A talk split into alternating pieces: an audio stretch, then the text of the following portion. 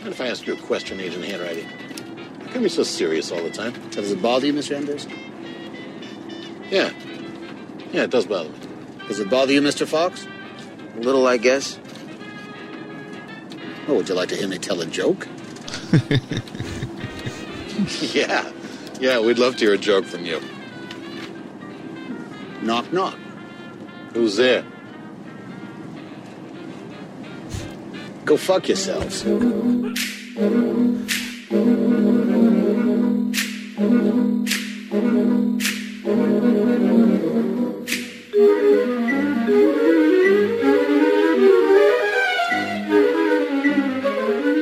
And welcome, welcome, welcome, welcome to the podcast that does, I think, what it says in the tin, Liam. It's Yeah. best film ever. My name's Ian. I'm Liam. I'm Ellie. And I'm Georgia. I'll tell you what, I've done too many podcasts lately. I said that I went, I literally don't know what, what the call line for the podcast is. was So it funny. seems lately it's someone who's to blame for it. And this time it's definitely me. So that's about it. So we are here smack dab in the middle of lockdown three, lockdown and the last crusade. Yeah. Yeah. I'm War with a keep, vengeance. I'm gonna keep coming up with like the third versions What's the of third whatever. Pirates movie? On, on at World's End. Oh, geez, let's not say that. that would. That's also be- the third Cornetto movie, isn't it? World's End. Is it? Well, that's that's the World's End. Yeah, I think so. Yeah. Yeah. I don't know. I don't know. Uh, let's jump right into this. We, we got a big one today. So, uh, hopefully, I'm very glad. Anybody who listened, thank you very much. We are in episode 49 today. Wow. And we are glad that you caught us because you could. Yeah. doesn't work as well as the present tense. The catch me if you can, but caught us if you could. So uh, 49. Next one is number 50. Wow. How did that happen? It was just an idea, wasn't it? It was, to ju- it was just start it with? was just an Lockdown. idea. Lock, well, lockdown's part of it, but you, Liam, you and I were talking about it for, Yeah. for for for for a while about doing something like this, and then lockdown helped. yeah. It can stop helping anytime Yeah, it wants to. Yeah, I'm yeah. kind of done with, with with with the helping, but we sit here and uh, we're glad people are coming along for, for the for the ride with us. Yeah, and listen to what we have because we're going to say. talk about movies. Because check this out, we like movies. Yeah, I like where you went there. Yeah, I know. so uh, that's what we're here to do. We're here to talk about movies because we just want to know if we can come to a consensus on what is the best film ever. Currently, we have Chicago in that role. Ooh. It's a good film. Yeah. Very good film. It is. So Chicago's currently our, our, our statistical best film ever. I don't Yeah. think it's any of our individual number ones. When we went around the table a couple weeks ago, no one said Chicago, but as a group, it is our number one. Strange, It's isn't it? very high though. It's very, very high. Everyone's giving it like nines and I think I gave it the lowest, didn't I? Huh? I gave it the lowest you, you, score. you might have been. I don't have Yeah, the I think stats in front of me. so. Yeah. So, uh, speaking of stats, I do have in front of me though. Oh, go on. We've been charting this week, which is always fun. So we charted. It, I finally realized when they give me the charts, the order they give them is how big the market is. Oh, okay. Because the first one's always the U.S. I'm like, why is the first one always? Because it's the biggest market. Oh, okay. So we charted it in the U.S. We were top 100 in the U.S. this week, which is good. Yeah, it's been a little bit, so I was glad to see that. Nice. Um, we charted in Britain, where we were top 40. Yep. Uh, we charted in Canada, Canada. America's hat. uh, we charted in Australia, G'day. uh, 32nd in Australia. Uh, Wow. Back in Germany. Hey. Hey, it's been a while. It's been a while. Uh, in Japan, Ooh, nice. rocking around the number 50 mark there. And Yeah, then that's in good. Switzerland, top 25 or 24th. Oh, they in like us Switzerland. there. So, yeah, Nice. they do like us there. Yeah. And we like you, Switzerland. So, Where's thank you Sierra very much. Leone? We are not neutral on Switzerland. I'm giving Switzerland their props first, and then we can Oh, go okay. Sierra Leone. We got some downloads. I thought, oh, when we back into the chart, they mustn't use Apple Podcasts as their, uh, as their thing, but uh, we will we'll still leave the light on for our friends in Sierra Leone. Yeah, definitely. Yeah. So uh, that is it. Now we've got a few of these to do today. So let's go ahead and start with it.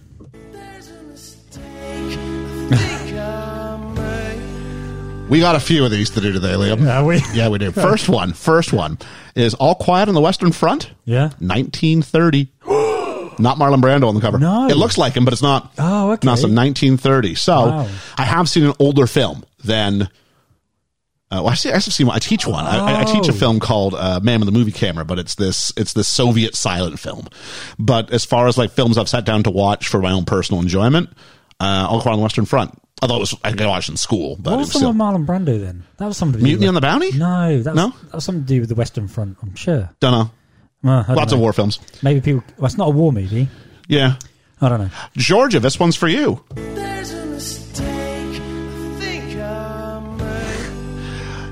just a quick one. You were talking about cocaine still being in Coke at the time the movie came out. Cocaine stopped being in Coke in 1929. Ah, Oh, okay. So you know, th- there you go. Not too so far off though. your your nose didn't quite have it right. and then finally, one last big one. There's a mistake I think I made. We had quite the debate last week. we did, didn't we? We did. does does Rocky hit the girl yeah. in the movie universe? Yes, he hits her. Okay. He doesn't come anywhere near close to her, so it looks like he's winding up for a backhand. But actually, as he crosses it, there is the sound of a slap, and she holds her hat at the moment that, it, that the slap takes place, as though she's reacted to the slap. Okay. And that's why it's paid off later with the I've been waiting 15 years to do that when she slaps him back. Oh, And we had quite the debate about this. I remember at one point telling Ellie, I don't know how you can be so wrong about this. And it was me who was so wrong about this. Absolutely. But I'm going, how are you But not we seeing watched this? it. We watched went it. back and watched, we did. Four and or five it, And it times. wasn't until Georgia isolated the two second clip and put it, and I went, what? And then I went back and watched it in full again. And yeah, he slaps her. Oh, okay. He does. He But she does. doesn't. You are react. welcome. So I there, win. there we go. So Georgia is correct. I promised on on Talk to Mickey we would bring this back up, and Georgia would get her props, and she does. she she brought clarity to it. Now he doesn't come within. He really doesn't come within like six Nowhere inches of her near it. face, which is No. why I think we were so adamant. Going, Yeah. no, he's winding up for a backhand. Nope, nope. It's supposed to be a forehand slap. Mm. So strange. So very well done, Ellie. Something to contribute in your moment of victory here. Um, it's not actually about my moment of Oh, victory, okay. though. I'm very grateful for that too. Um, Marlon Brando was in a film called On the Waterfront. That's it. Oh, there we are. Yeah. on the waterfront, not all quiet on the Western Front. I knew there was wonder if the something. waterfront was noisy and therefore doesn't qualify as being all quiet. Thank you very much. Um, so, uh, props to Georgia, props to Ellie. I was wrong. Yeah, and I'm so- okay saying I was wrong. If Yeah. you want to hear an example of me being wrong, go check out Tenet because I make one of the m- biggest mistakes I've made since we started recording. It's probably the biggest mistake I've made since recording. okay. Well, this is where I thought Hayden Christensen was intended. Oh, yeah, yeah, yeah, of course. So, so Yeah. go back, listen to it. Uh, I own it. I own it. I left it in. People are like, I can't believe you. I said, hey, props to me for leaving it in. I could have cut that out. Yeah, absolutely. But I went, it's okay. It's We're fun. It's, only it's all human. right. It's all right to be wrong. Yeah, it is. I had a good laugh. Yeah, we I'll did. isolate it. I'll put it. It'll be on a blooper show for next year for sure. I'm like, first things first, blooper for next year. Absolutely. Get that out there. So, uh, some shout outs to people here. We have a shout out to uh, Russell Osborne, the resident postie of the E. BFE. Hey. How about going back to the Majestic? He really misses it. So do we. Yeah, we do, I said, yeah. we'll probably see you there. We'll wave. Yeah. Because, yeah, uh, I can't wait to get back. Uh, another shout out to friend of the podcast, Dwayne Smith. No, he's not having it. I refuse. Why was he not having it again? I forget.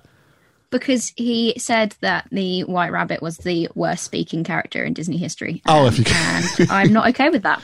Uh, and I did have a pre recorded Georgia going, Dwayne Smith, and I've just deleted it for the intro. so I'm not putting it back in. So, okay, such is. Uh, There he we said are. that uh, we don't need to be in a rush to see Schindler's List.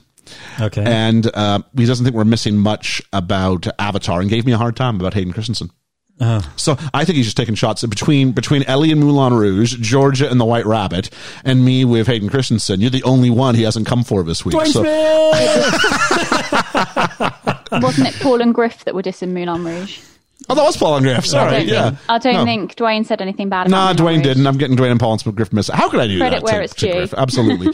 uh, Debbie, though, says we should see Schindler's List. So uh, I mean, we'll, we'll watch it at some point. Here's one of them films on the poster. It's three hours and twenty minutes. Yeah. Ouch. I know. Uh, if it's going to be that long, I want someone named Alexander Hamilton to wrap his way into my heart. That's what I want. If it's going to be three hours and 20 minutes. Um, Niall, is that how you say that? Neil Niall? Mm, N I A L L. I know it's an Irish name.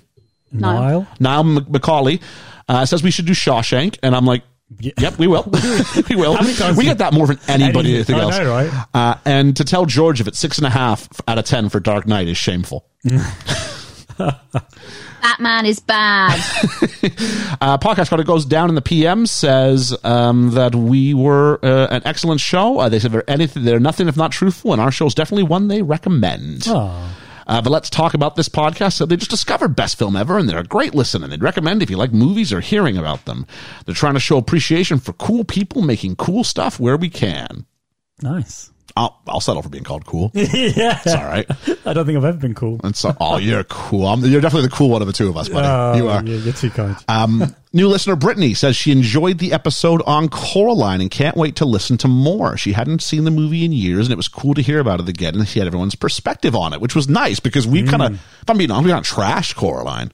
yeah. So I'll take that. Yeah. Uh, Ellie, something to add? Yeah, we also got a nice little shout out on Instagram from Podmunity. Yes, and they. Uh, well, do you want to do you want to share any of it? Or?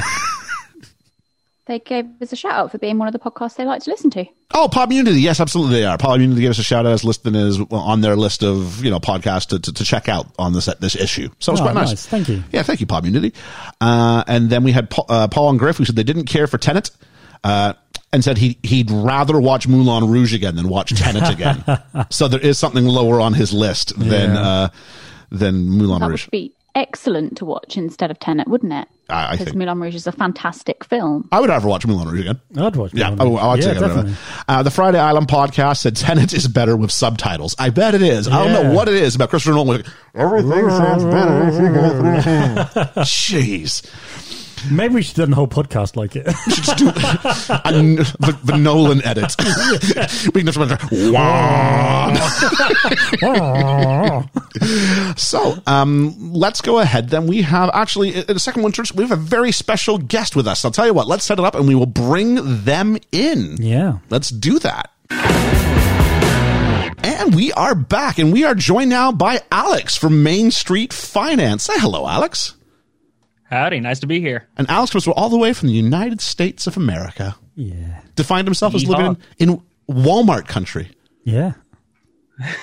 Yes, sir. Now, you, you guys haven't been to Walmart. We just had this conversation off Yeah, mic, yeah, but yeah. like none of you have been to a Walmart ever. Nope. Yeah.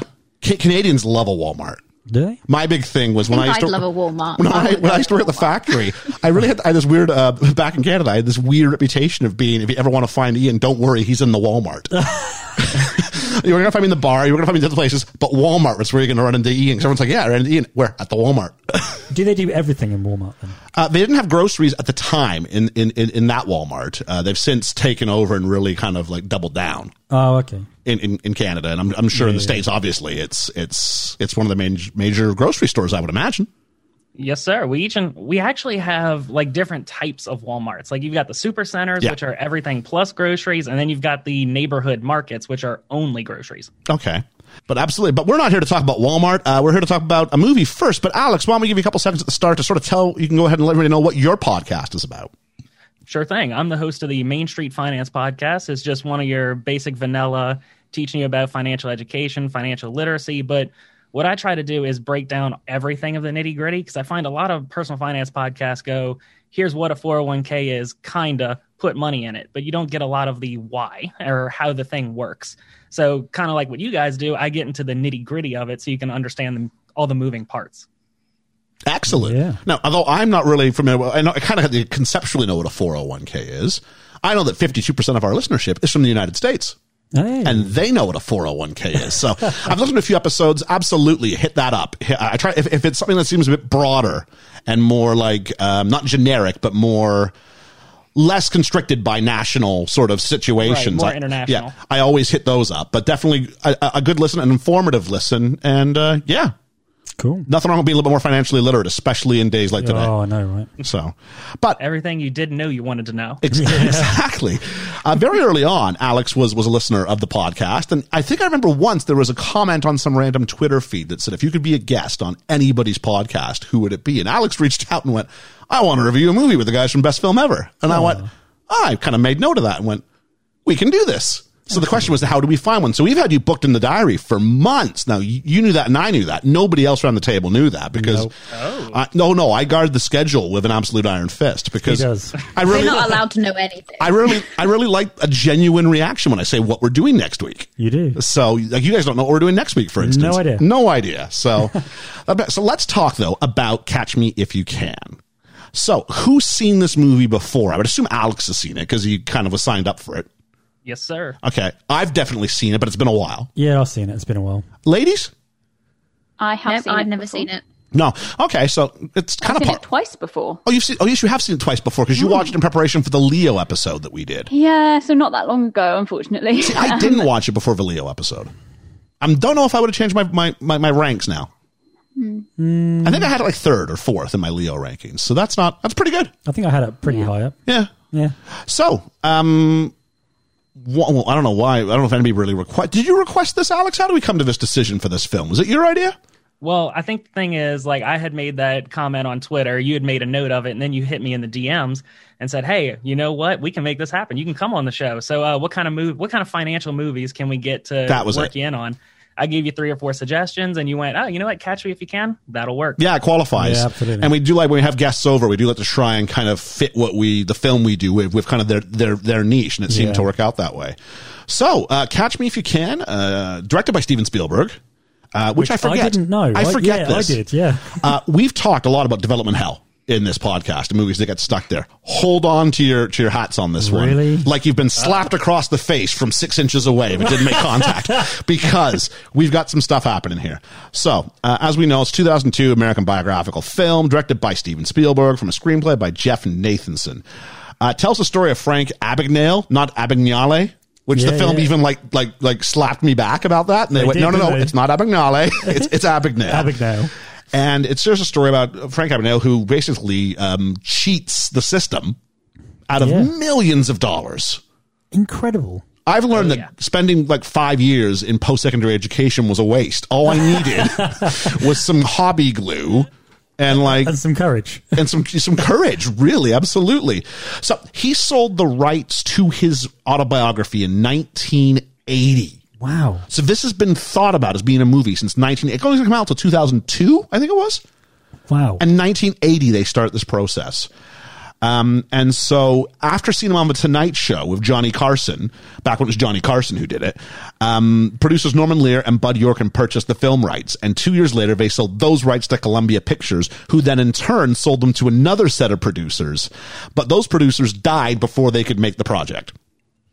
okay. So the rights then got sold to Hollywood Pictures, All of the producers? the one who was sort of the main one, I guess. Oh, I was going to say, like, the producers He wants died. They to all be uh, died. a producer. No, He was just dying to make the movie. dying to make the movie. He said, uh, or he said, I'll be caught dead before I make this movie. Uh, so the rights then sold to Hollywood Pictures, who at the time were a division of Disney, and then the project went to something called turnaround. And what that means is when the, the basically the company blames it for a loss on their tax return. So when you do that, you have to get rid of the film. oh, okay. Because if you're like, okay, you've admitted it's a Yeah, yeah. losing project, Yeah. you can't keep sinking money into this as some sort of tax haven. So they had to move on from that. And then it went on to Bungalow 78 Productions, a division of TriStar. Ah. Remember TriStar with like, I the, do, like the, yeah, the, the yeah. Oh. horse with the wings? I can remember when they were Colombian TriStar. Yeah, yes, that's when Columbia buys them out, but I, I yeah. can still hear that like that do do Yeah, dippa, me dippa, too. dun. Yeah. Uh, and from there, it's presented to, to Steven Spielberg at DreamWorks Pictures. This is in 1990. Whoa. It's presented to Steven Spielberg. Um, and so, according to Daily Variety, a guy called Michael Shane purchases the film rights in 1990 for Paramount. In 1997, because it hasn't been made now, still in seven years, it gets sold to, to a guy called Barry Kemp, and he brings the project again to DreamWorks, and Jeff Nathanson writes the script. By April 2000, favorite director of the podcast, David Fincher, Hey. is lined up to direct. Oh, wow. Can you imagine a David Fincher version of this? It'd be darker. Oh, It'd be so dark. like- Oh, I love it. oh, Oh. Yeah. Like catch that Gone Girl if you can, like Yeah. really dark. Like he's Do it, cut- do it, do he's it. cutting himself in the kitchen to like help cover it. uh, and so then uh, at that point, uh, he bows out though because he then decides I'm going to direct Panic Room instead. Oh, the Jodie with Foster Jodie one. Foster. Yeah, yeah, yeah. This is a better film, isn't it? It is, isn't it? Yeah, I I think he's made a mistake there. Yeah, same. And that was in July of 2000. And so DiCaprio then starts getting involved, and he signs on to do the part, but he signs on to do it with Gore Verbinski as the director. Oh, okay. Gore Verbinski, who I believe does the Pirates of the Caribbean franchise. Oh, okay. Yeah, Yeah. yeah. yeah. Makes sense. so Spielberg signed on to produce at that point, and filming was set to begin in March 2001. And Verbinski signs on a whole different cast besides DiCaprio. DiCaprio's there, but everybody else is different. Cool. Imagine Well, you what got to that'd been keep like. DiCaprio. Yeah. Yeah, Di- Di- DiCaprio's there. He's the right choice, I guess, for that. But everybody else is like, we have different people, and we'll talk about them when we introduce all the Oh, okay. characters. Yeah, yeah. Good. So um, by May 2001, he's out. Verbinski's done. They go to Lanny Holstrom to direct, but he drops out two months later. At this point, most of the original cast bails because they're like, no, we're not doing this. The movie's not getting made. Yeah. Then it was offered to Milos Forman, who did one uh, one flew over the cuckoo's nest. Yep. and he did Amadeus. Ah, yeah. So yeah, like like a big name director, Yeah, right? yep, yep. And then they go to Cameron Crowe, yeah, who almost famous, right? yeah, great movie. Great movie. And then Spielberg finally goes, forget it. Because he's producing it. He's like, I'll direct it myself. kind of like Thanos hitting Yeah, the yeah, infinity. yeah. I'll do it myself. And he goes ahead and does it. And in order to do this, he had to drop a different film. And he was signed up to direct Big Fish. I'm so glad he dropped it. Oh, I like Big Fish. And I don't like. Same here. I don't like what's his name. Um, I've not s- McGregor. no, Edward Scissorhands, the director, Tim Burton. Oh yeah, yeah. I don't like Tim Burton, but he did a hell of a job with Big Fish. I really liked it. I've only seen bits of it. Oh, I might be why. Yeah. oh, I wouldn't want to jump in for bits of that. You have to Yeah, kind of yeah. see that one for the whole thing. I've only Yeah. seen bits. No, that's an excellent film. Al, is that Oh, okay. is that Albert Finney? Alex, is that is that who's the old man in that? I'm not sure. I That think- sounds about right. I think it is. And he's got like uh yeah, and then it's just Ewan McGregor, and then that oh the big giant. Isn't it I weird? think he's a and wonderful? basketball player, huh? Is- Isn't it weird? And, Oh, it's weird. Oh, Yeah, yeah, yeah, the whole yeah. idea of that being like, you know, you can tell whatever story you want and make your life as fanciful, and does it matter if it's the truth? Oh, Or okay. is a good story worth it? Oh, okay. Do we have to be obsessed with the truth? Can't a good story, even if it's a lie? okay. He didn't really do that, but does it matter? Let him let him believe that. yeah. Okay. So big fish, I'd be well. I don't know if it, It is qualifies. Albert- Is it Albert Finney? and it, it does qualify. Oh, I'd be well up Eight for out of doing. 10 on IMDb. I'd be well up for doing that. Oh, okay. Nice. Um, so um, it- obviously it does get made. It gets two Oscar nominations, one for acting, and I'm not going to tell you which one gets the acting nomination. I want to see if you guys can come up with it at the end. No cheating. Hmm. But can anybody who doesn't know? So if you do know, abstain, please. But if you don't know, can you guess who do you think gets the gets the Oscar nomination out of this group? And uh, just a cool thing, it was shot in 147 different locations wow. and uh, we'll talk about how quick the turnaround was maybe at the end. Uh, Abagnale, the, uh, Abagnale, Abagnale, Abagnale. the real one, had little involvement with the film, but uh, felt that Spielberg was the only filmmaker who could do it justice. He says it's about 80% accurate. Oh, okay. Some things he makes up, but he says most of it's pretty accurate. Like, for instance, he had two siblings in real life. Oh, okay. He wasn't an only child, Yeah, but they yeah, present yeah. him like he's an only child. But it's like little tweaks like that. Yeah. Uh, and the FBI had an actual information officer on set for the whole movie to make sure that what he said about the FBI was true. Oh, So, e, Makes sense. that does. especially with Carl's story, I mean, like he's made to look out like a bit of a schmuck for large portions of it. So I imagine Yeah, yeah. you're not going to exaggerate that too much. No. So that is it. Thank you for sitting through Context Corner. Let's jump in with an introductory sequence and a score. Oh. First off, it's John Williams doing maybe the least John Williams score ever. It's amazing. This isn't Mm-hmm. like that big anthemic, like trumpets, ba ba ba bum bum. Uh, No. It's none of those things. No. Um, It's just this little like jazzy do do do do do. Yeah. do do do do do. Some of It it's did. obvious and some of it's not. Okay, Georgia. At some points towards the end of the film, I was like, "Am I watching Home Alone? Hang on a second. This sounds exactly like when the, he's being burgled." in Home Really? Alone. There, yeah, there were some Okay. bits where I went, yeah, I went, oh, hang on, okay, no, we're back. Like, it, yeah, there was some little, little like trills that were very, very similar to Home Alone. And then I went, is it the same guy? Yes, it's the same guy. There's only So that so makes many sense. notes you can write. I thought it was the least l- likely thing I've ever heard him do. Yeah. Same. I thought it was really cool, and I felt like a throwback to like the '60s, Yeah. That, yeah. uh, especially that like animated sequence that kind of tells the story. Yeah. So good. So I liked it. Alex, what This do what do you is think about long. that, buddy? Honestly, I think it sounds like now I didn't know any of the production hell history until you just told me. But now that you're saying all that, it sounds like to me we got to a certain point where Spielberg was like, "Fine, I'll do it myself." But you know what? I need someone to do the score that I can trust. That's going to go through. Ooh, who's someone I've worked with a lot recently who always delivers? John Williams. Spielbergers assemble, and they all come out. they do. Oh, but no, I really, I really, I didn't pay too much attention to the score throughout, except for when the theme kept coming around, Yeah. Same. and it was always in moments where he was like, like, like having like a, like a brainwave moment, Mm. and finding some new way to sort of scam. And then we get told, well, I, I love the opening sequence. I thought it was jazzy I loved it. and '60s and saxy and sexy. I thought it it was, was great. so. It reminded me It a had lot so of like. much style, didn't it? It reminded me a lot of like a much more polished version of like Down with Love. I've not seen that. Oh no, Ewan No. McGregor and uh, No. Renee Zellweger. No. Oh, it's a lovely film. I don't. That won't qualify, but it's like supposed to be like a throwback to the '60s as well. It kind of reminded It me just- how to succeed in business.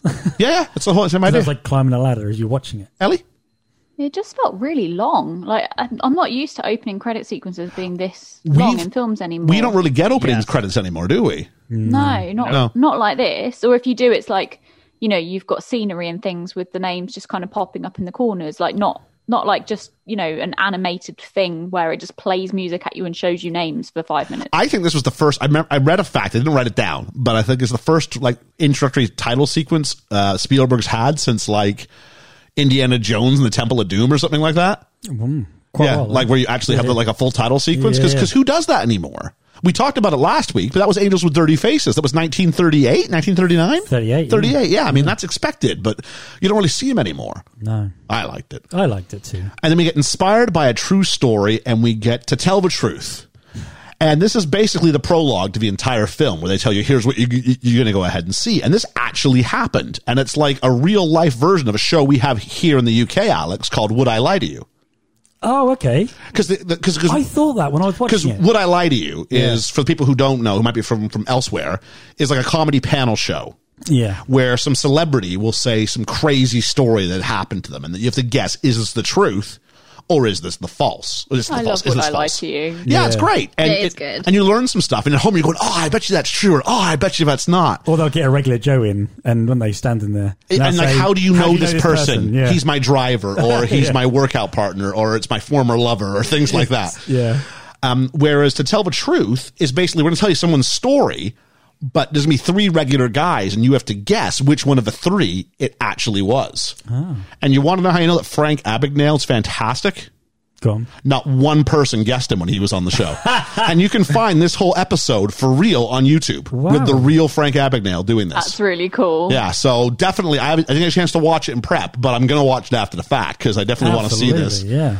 So, um, See, and here I was just thinking it was a very quality way to give us some opening exposition without it feeling heavy handed.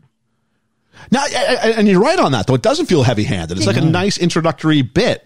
I would disagree. What? It doesn't link to the rest of the film at all. It's just like random people giving random. Well, it gets the, Well, i- it's not it gets random. the idea giving that, the backstory. it gets the idea that you know, who do you believe or who could lie or who or and you go wait he's done all this stuff what Yeah. and, and we, of course we know who it is because we know who Leo DiCaprio is and they put him in the middle and all this stuff but it's like saying oh I like Romeo and Juliet that prologue was a lot of exposition wasn't it like no sometimes it's it's good for us to know and we go wait he's going to be this and this and this so Yeah. when he hits those points our brain goes I remember hearing about this check so why check. do we need to hear about it at the start if we're going to see it anyway? back to my Romeo and Because it's a Ju- prologue. back to my Romeo and Why Juliet do we need it? Do you think like like Shakespeare's like producer was going? You know what? Well, love it, but can we lose the bit where you give away the story at the start? Like it's, it's no, it's an effective storytelling technique. It happens in Slumdog Millionaire. It happens in Forrest Gump. Like this idea of here's a bit. We're going to sort of tell you what happens Yeah. because when you see it, then you get little. Every time you recognize something you, you've seen in, in the prologue, your brain goes, "I remember this. oh, that's do. what they were talking about. Oh, we're at this Okay. point in the movie," and you get little well, bits in of my enjoyment. personal opinion, I did not like it. Okay, that's that's that's fine. I'll tell you what, we'll we'll, we'll put I'll, that I'll let Shakespeare know, and he won't write anymore. we'll put that at the start of the episode. That way, when people find out Shakespeare didn't later, write this you one. we'll put it at the start of the Yeah, but he episode, and that way, when people find out you didn't like it, they can go, ah, that's the part she was talking about. um, and so l- then we go ahead and we meet Frank Abagnale Jr., played by Leo DiCaprio. In 1981, the person who was supposed to be lined up to play this part is one of my all-time favorite actors, Dustin Hoffman. Really? Can you imagine a young Dustin Hoffman doing this? Like like Tootsie era Yeah, Dustin yeah, Hoffman. yeah, yeah. Not like I not think like he would have looked too old for 17. well, Yeah. there's a debate about this because Exactly, yeah. I've got in my notes here Leo's an ironic choice for the lead because Frank Abagnale was able to pull off this caper because he looked old for his age. Yeah. So in that regard, Hoffman's a good shout. Yeah. But Leo, Leo always looks like a baby. oh, we'll do the age game. We'll do the age game later. Yeah, yeah. My head's going. Well, how old is he? Yeah. Okay. But yeah, so you know, but Leo's famous for looking younger than he is, and He's he looks daunting. really young in portions of this film. He does, but I think that's on purpose. You know. Yeah. Yeah, I mean, Well, it, we'll it find is. out, won't we? But the idea that Frank Abagnale, the real one, was like, like there's a reason, like when, when he's I- doing the bit with the teacher, and we'll get to it in a second. Yeah. like there's no way he's passing. No. No. No. No. No. No. So until he saw the results of Leo's work, the real Frank Abagnale Jr. didn't think DiCaprio was suave enough to play him. Talk about a guy who thinks highly of himself. yeah. Well, Oh, that- James Bond. That Leo DiCaprio, what, the guy from Titanic, yes.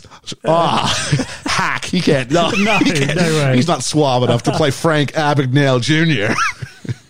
You know, Yeah. since we're talking about Frank Abagnale Jr., you mentioned earlier that it's about the film's about eighty percent right. I got a couple notes from when I watched the movie. I think I can identify some of the twenty percent. oh, please do. Please do if you get there. Oh, So- definitely. And we also meet Carl Hanratty, and played by Tom Hanks, Yeah. who is great in this. He is good in this. I mean, to be fair, you could take that clip I just said and put that in any Tom Hanks movie we will ever do. Because I don't think Just I've gonna ever, say, when isn't he? I don't think I've ever said didn't really feel Hanks in this role. I Georgia, don't like Forrest Gump. is that because of Tom Hanks? Yeah, Wow. Okay. Okay. Ah, okay. Great. Um, sorry. where do you People stand? can hate. People can hate me. Where do I you don't stand on Tom Hanks there, Alex? Oh, I love him. I don't think there's. I think he's batting at hundred. Yeah, I think so don't too. think he's ever like really like. I don't think you've walked out of a Tom Hanks movie and then just been disappointed, or Oh. at least disappointed in him. That's a better story because I saw Lady Killers and that sucked. If, if you haven't seen Lady Killers, don't. That's all I have to say. Did he do the Road to Perdition as well? He did. I haven't seen that. yeah. That one. That's him, and Paul Newman, isn't it? Yeah. Yeah. But my mom didn't like Tom Hanks. No, she didn't. Did she? She said he was icky. It's Tom I Hanks. agree. What? I agree. yeah, He no, is- straight up, especially in Forrest Gump. Okay, well, you probably couldn't do Forrest Gump today. no. No, Oh, no. no, No, it you wouldn't definitely work. couldn't do Forrest Gump today. No. That'd be a sh- I love. I, I, am sorry, George. I love Forrest Gump. Yeah, I do. I do. Very heartwarming. This heart. This Fine. heart. That's what. That's what makes it the heart, Oh, Yeah. isn't it? So, um, so um, originally though, this role in the first cast was not Tom Hanks. So imagine this instead. I don't imagine George is going to know who this person is. Okay. Ellie might not either, but I expect the boys will. It was originally supposed to be James Gandolfini, Really? Tony Soprano Ah. From the himself. Sopranos, yeah. So like you'd have a much would be weird. You'd have a much more intimidating presence. It would, wouldn't be wouldn't you? as because I mean that father son dynamic that's played with the whole film, and you know if it's not Spielberg, maybe they go down a different road with what that relationship is. Yeah, yeah. But I mean, it's got to be. I don't see Gandolfini being that presence. I don't. no. No, no, no. Now, so the FBI officer who was chasing Frank was the main inspiration for Carl Hanratty was actually a guy called Joe Shea. Abagnale used the pseudonym Sean O'Reilly in his book because Shea was still in the FBI. And we used to hear an old Oh, okay. wives' tale. It really wasn't based on one guy chasing him. It was three guys. Actually, that was part of the cover. It really was one guy named named, named Joe Shea. Yeah, yeah. And just a way to protect him. Uh, however, in online video since, Abagnale, Abagnale said that Hanks met with Shea and patterned his performance on him so perfectly that uh, he says that ha- watching Hanks is like watching Shea. Oh, okay. He said he nails it. Oh, wow. There's a shock. There is. that- Tom yeah, Hanks got it right. um, Steven Spielberg was initially reluctant to approach Tom Hanks because he didn't feel the part was big enough. And I'm sitting there going, oh, the part was plenty big enough Yeah. for him. Yeah. But Hanks said that, you know, playing a great part is a great part no matter what size it is. Exactly. So He's got his head screwed on. he, d- he, he does. He chooses roles He well. does very well. Like when he's young, like, yeah, he does things like Turner and Hooch and the money pit because he's young and you need work. Yeah. But from the time like Philadelphia hits and he becomes Tom Hanks, Mm-hmm. like he's been so careful with his film choices. And so diverse. Besides the Lady Killers, Yeah. yeah. but there's a lot of later stuff of his I haven't seen. if I'm be- I haven't seen The Post, I ain't seen that either. Bridge of Spies though. So that's probably the most Oh, recent thing I saw that of is his was Bridge of brilliant. Spies. Great movie. Yeah. Um, and so then we go to Marseille, France, in 1969, or should I say Quebec City? is that where it is? That's Quebec City. Anything that's in France is in Montreal or it's in Quebec City. Oh, okay. Because why would you fly all the way to Que- everything over to to to, to um, Yeah, yeah. Makes sense. to, to France. You wouldn't. Yeah. It's just a yeah. No, it's good. So and everything is so blue and it's raining and I have a line that says roads where we're going we don't need dry roads we're wet roads because every shot in this film of a road the road is wet Yeah. whether it's actually raining or not Yeah, they yeah, would yeah. wet it because apparently cinematographers like the look of a wet road it shoots better I was going to say, yeah. not something I ever would have thought of No, I wouldn't. No. But I did notice it quite a few times. Did you? Because that really makes it pop. yeah you get that kind of like all of the lights hit it whether Yeah. it's whether it's light or dark outside it sort of has that sort of feel yeah, to it yeah, Yeah, yeah, because you know film is is a thing based on light Oh, I, I didn't realize they did it on purpose. Oh. yeah it was intentional Cool. maybe not like seven where it rains all the time paul and Griff are doing an episode on Seven. I'm looking forward to catching Oh, that out. are they? Oh, yeah, cool. yeah. Um, and then we go back to Canada or France. and they make French Canadian. They make France seem like Siberia.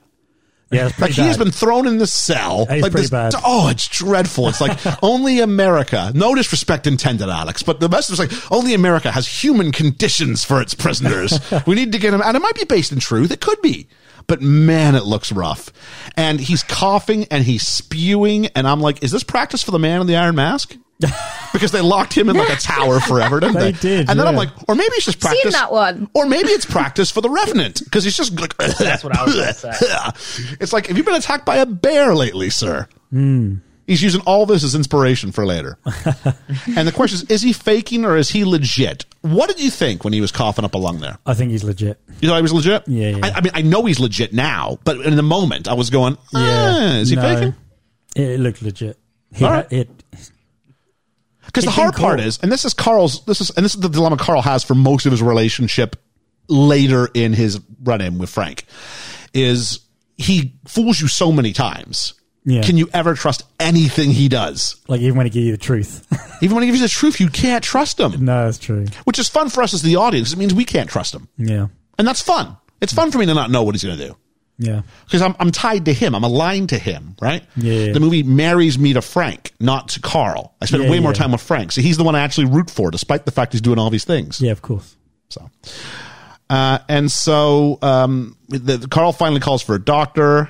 Uh, Carl seems to be more worried about his career than Frank takes off. And when they find out that Frank's gone, Carl just smiles. he's like, "Ah, Frank!" And then he's like crawling, crawling down this like part of the prison with every prisoner's been sussed out to what's going on. Yeah. I don't know how they've been. su- I, think Well, it's a- maybe it's just because there's somebody out on the run now. I guess there's an alarm, but no, because he's barely made the corner, and like the guy at the very far end who's got no sight line to this, he's like, yeah, you know why? Because the director went and action.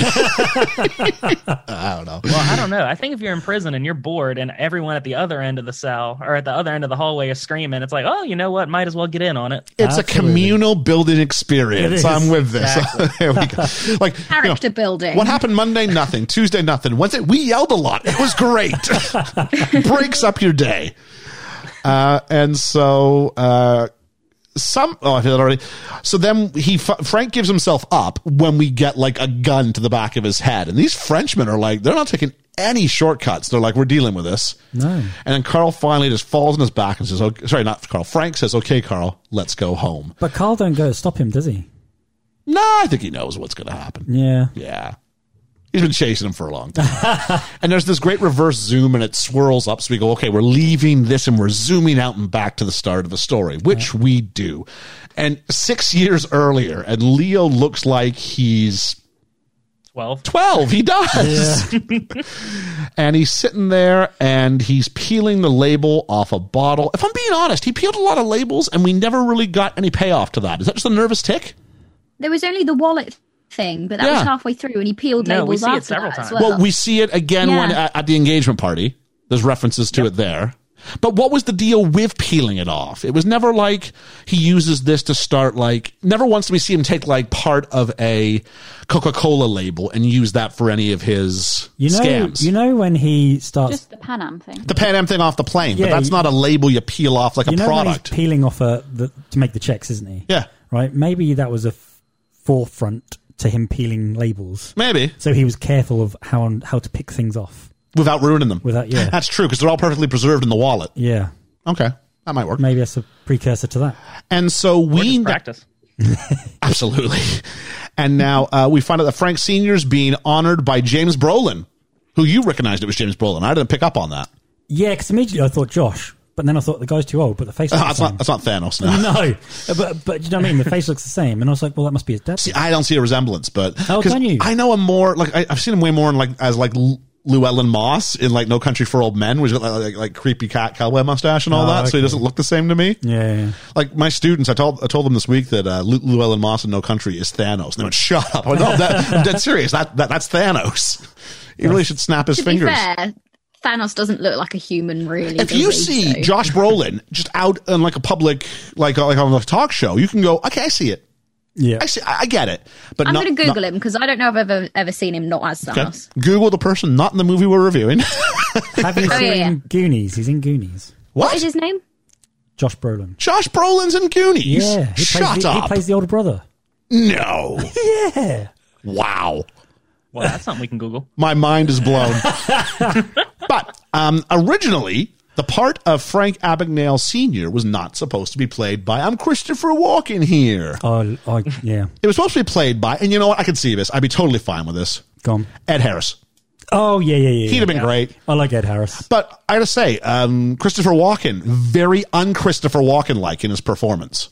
Yeah, he was very straight as he can be. Small. Yeah. As small as he can be, that's a good way to Yeah, put it. yeah, Because yeah. he's not totally small, but he's as No. small as Walken can Yeah. can possibly do. You know, he's not because Walken hits that point where it's shortly after this, I think, where he just turns into like a caricature of himself. He does. And he's just like it's Christopher Walken doing a Christopher Walken impression, so it's like Yeah. multiplied onto itself. Yeah. Mm. But he's good in this. He is very good, And so we get this great story about how two little mice fell into a bucket of cream. which we heard numerous times. We do hear numerous times, but it was, I think it's a great story. It is a good story. And and you know, if you're a hardworking man, you go, okay, you know, one mouse churns in the butter, and the second mouse he, he runs so hard, so the first mouse dies. The second mouse works so hard to escape. The, the the milk turns into butter, and he walks out. And it's a great metaphor for what hard work can, can accomplish, as opposed to giving up.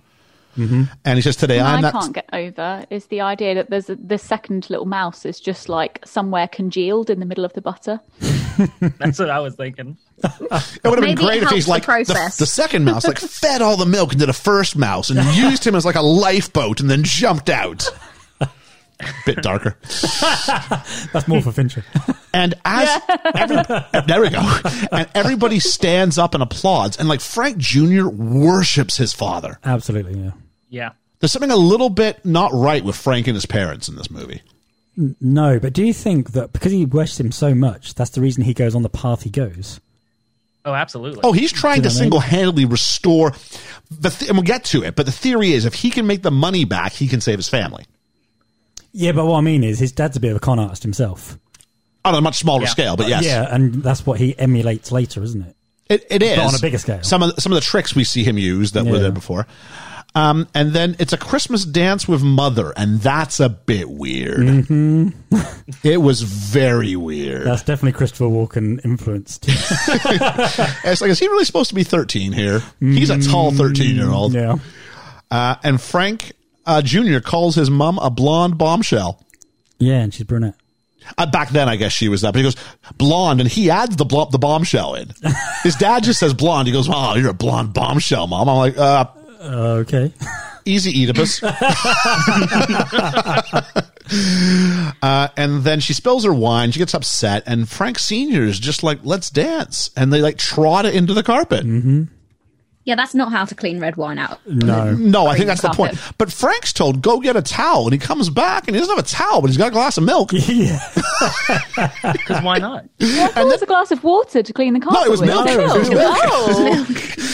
At first, I thought maybe some like cleaning solution. No, just Frank likes milk. We find out. But she says to him, go get, get, a towel. towel. and then he's got this weird voyeuristic thing where he likes like every other kid, like when their parents like getting ro- start getting romantic at all. Like, uh, no, yeah. Frank's like, do it again. yeah. yeah, you, yeah, you, you dance with her. Well, you know, we get that later in the film too. When with Martin Sheen and his wife, he kind of yes, stands there he and watch does. them He sway. does. We have a callback to that. do, and with a yeah. family who kind of gets it right, but it helps when you have you know like like ridiculous amounts of wealth, Uh-huh. like Martin Sheen does. oh yeah. Yes, uh, and so um, then yeah, sorry, So- Ellie, go ahead. I I just checked, and milk is actually one of the most effective ways to clean red wine stains. Well, it doesn't seem like he was in a rush to. They said, they said, they said, they said get a towel though. Yeah, they did say That's get a like, get towel. the milk. But you put the milk on first, and then you use a paper towel But he over had the it top like a of it, glass. and It's not then like he's- afterwards you use water to He didn't. wipe it all he didn't up. bring like the jug to like pour some out. He just had like a cup. He's like, And I'm I'm enjoying. pretty sure he drunk it. I don't think we see him drink it. I'll be honest with you. There, I, don't think I so. thought he did. I thought he took a sip. So Frank Senior from wakes up Frank Junior tells him you don't need to go to school today, and they scam this clothes shop for a suit. Mm-hmm. And basically, and we this Darcy, did you drop? Because one was like, no, I don't have any part of it. And then he produces this necklace and says, oh, did you drop this? And it was always done with the same shot. It was So always a close up cloning. on the hand, Yeah. and then you watch they sort of like project it downwards and then catch the chain, and this little crappy charm that's on all these necklaces just kind of float around. Yeah. But it works, and he gets the suit. I'm sure he got it out of a Kinder Egg. And so um, they go to, and he's told he has to be a chauffeur. So he's trying to learn how to drive at like, what, 13, 14 years of age? And he says, don't hit the curb. Don't hit the curb and you smash. We've all done that. And he goes, You stay out here and you hold this, and even going to be cop. And he goes in, and Frank Sr.'s trying to get himself a loan. But we find out here, and this was a good way to find out.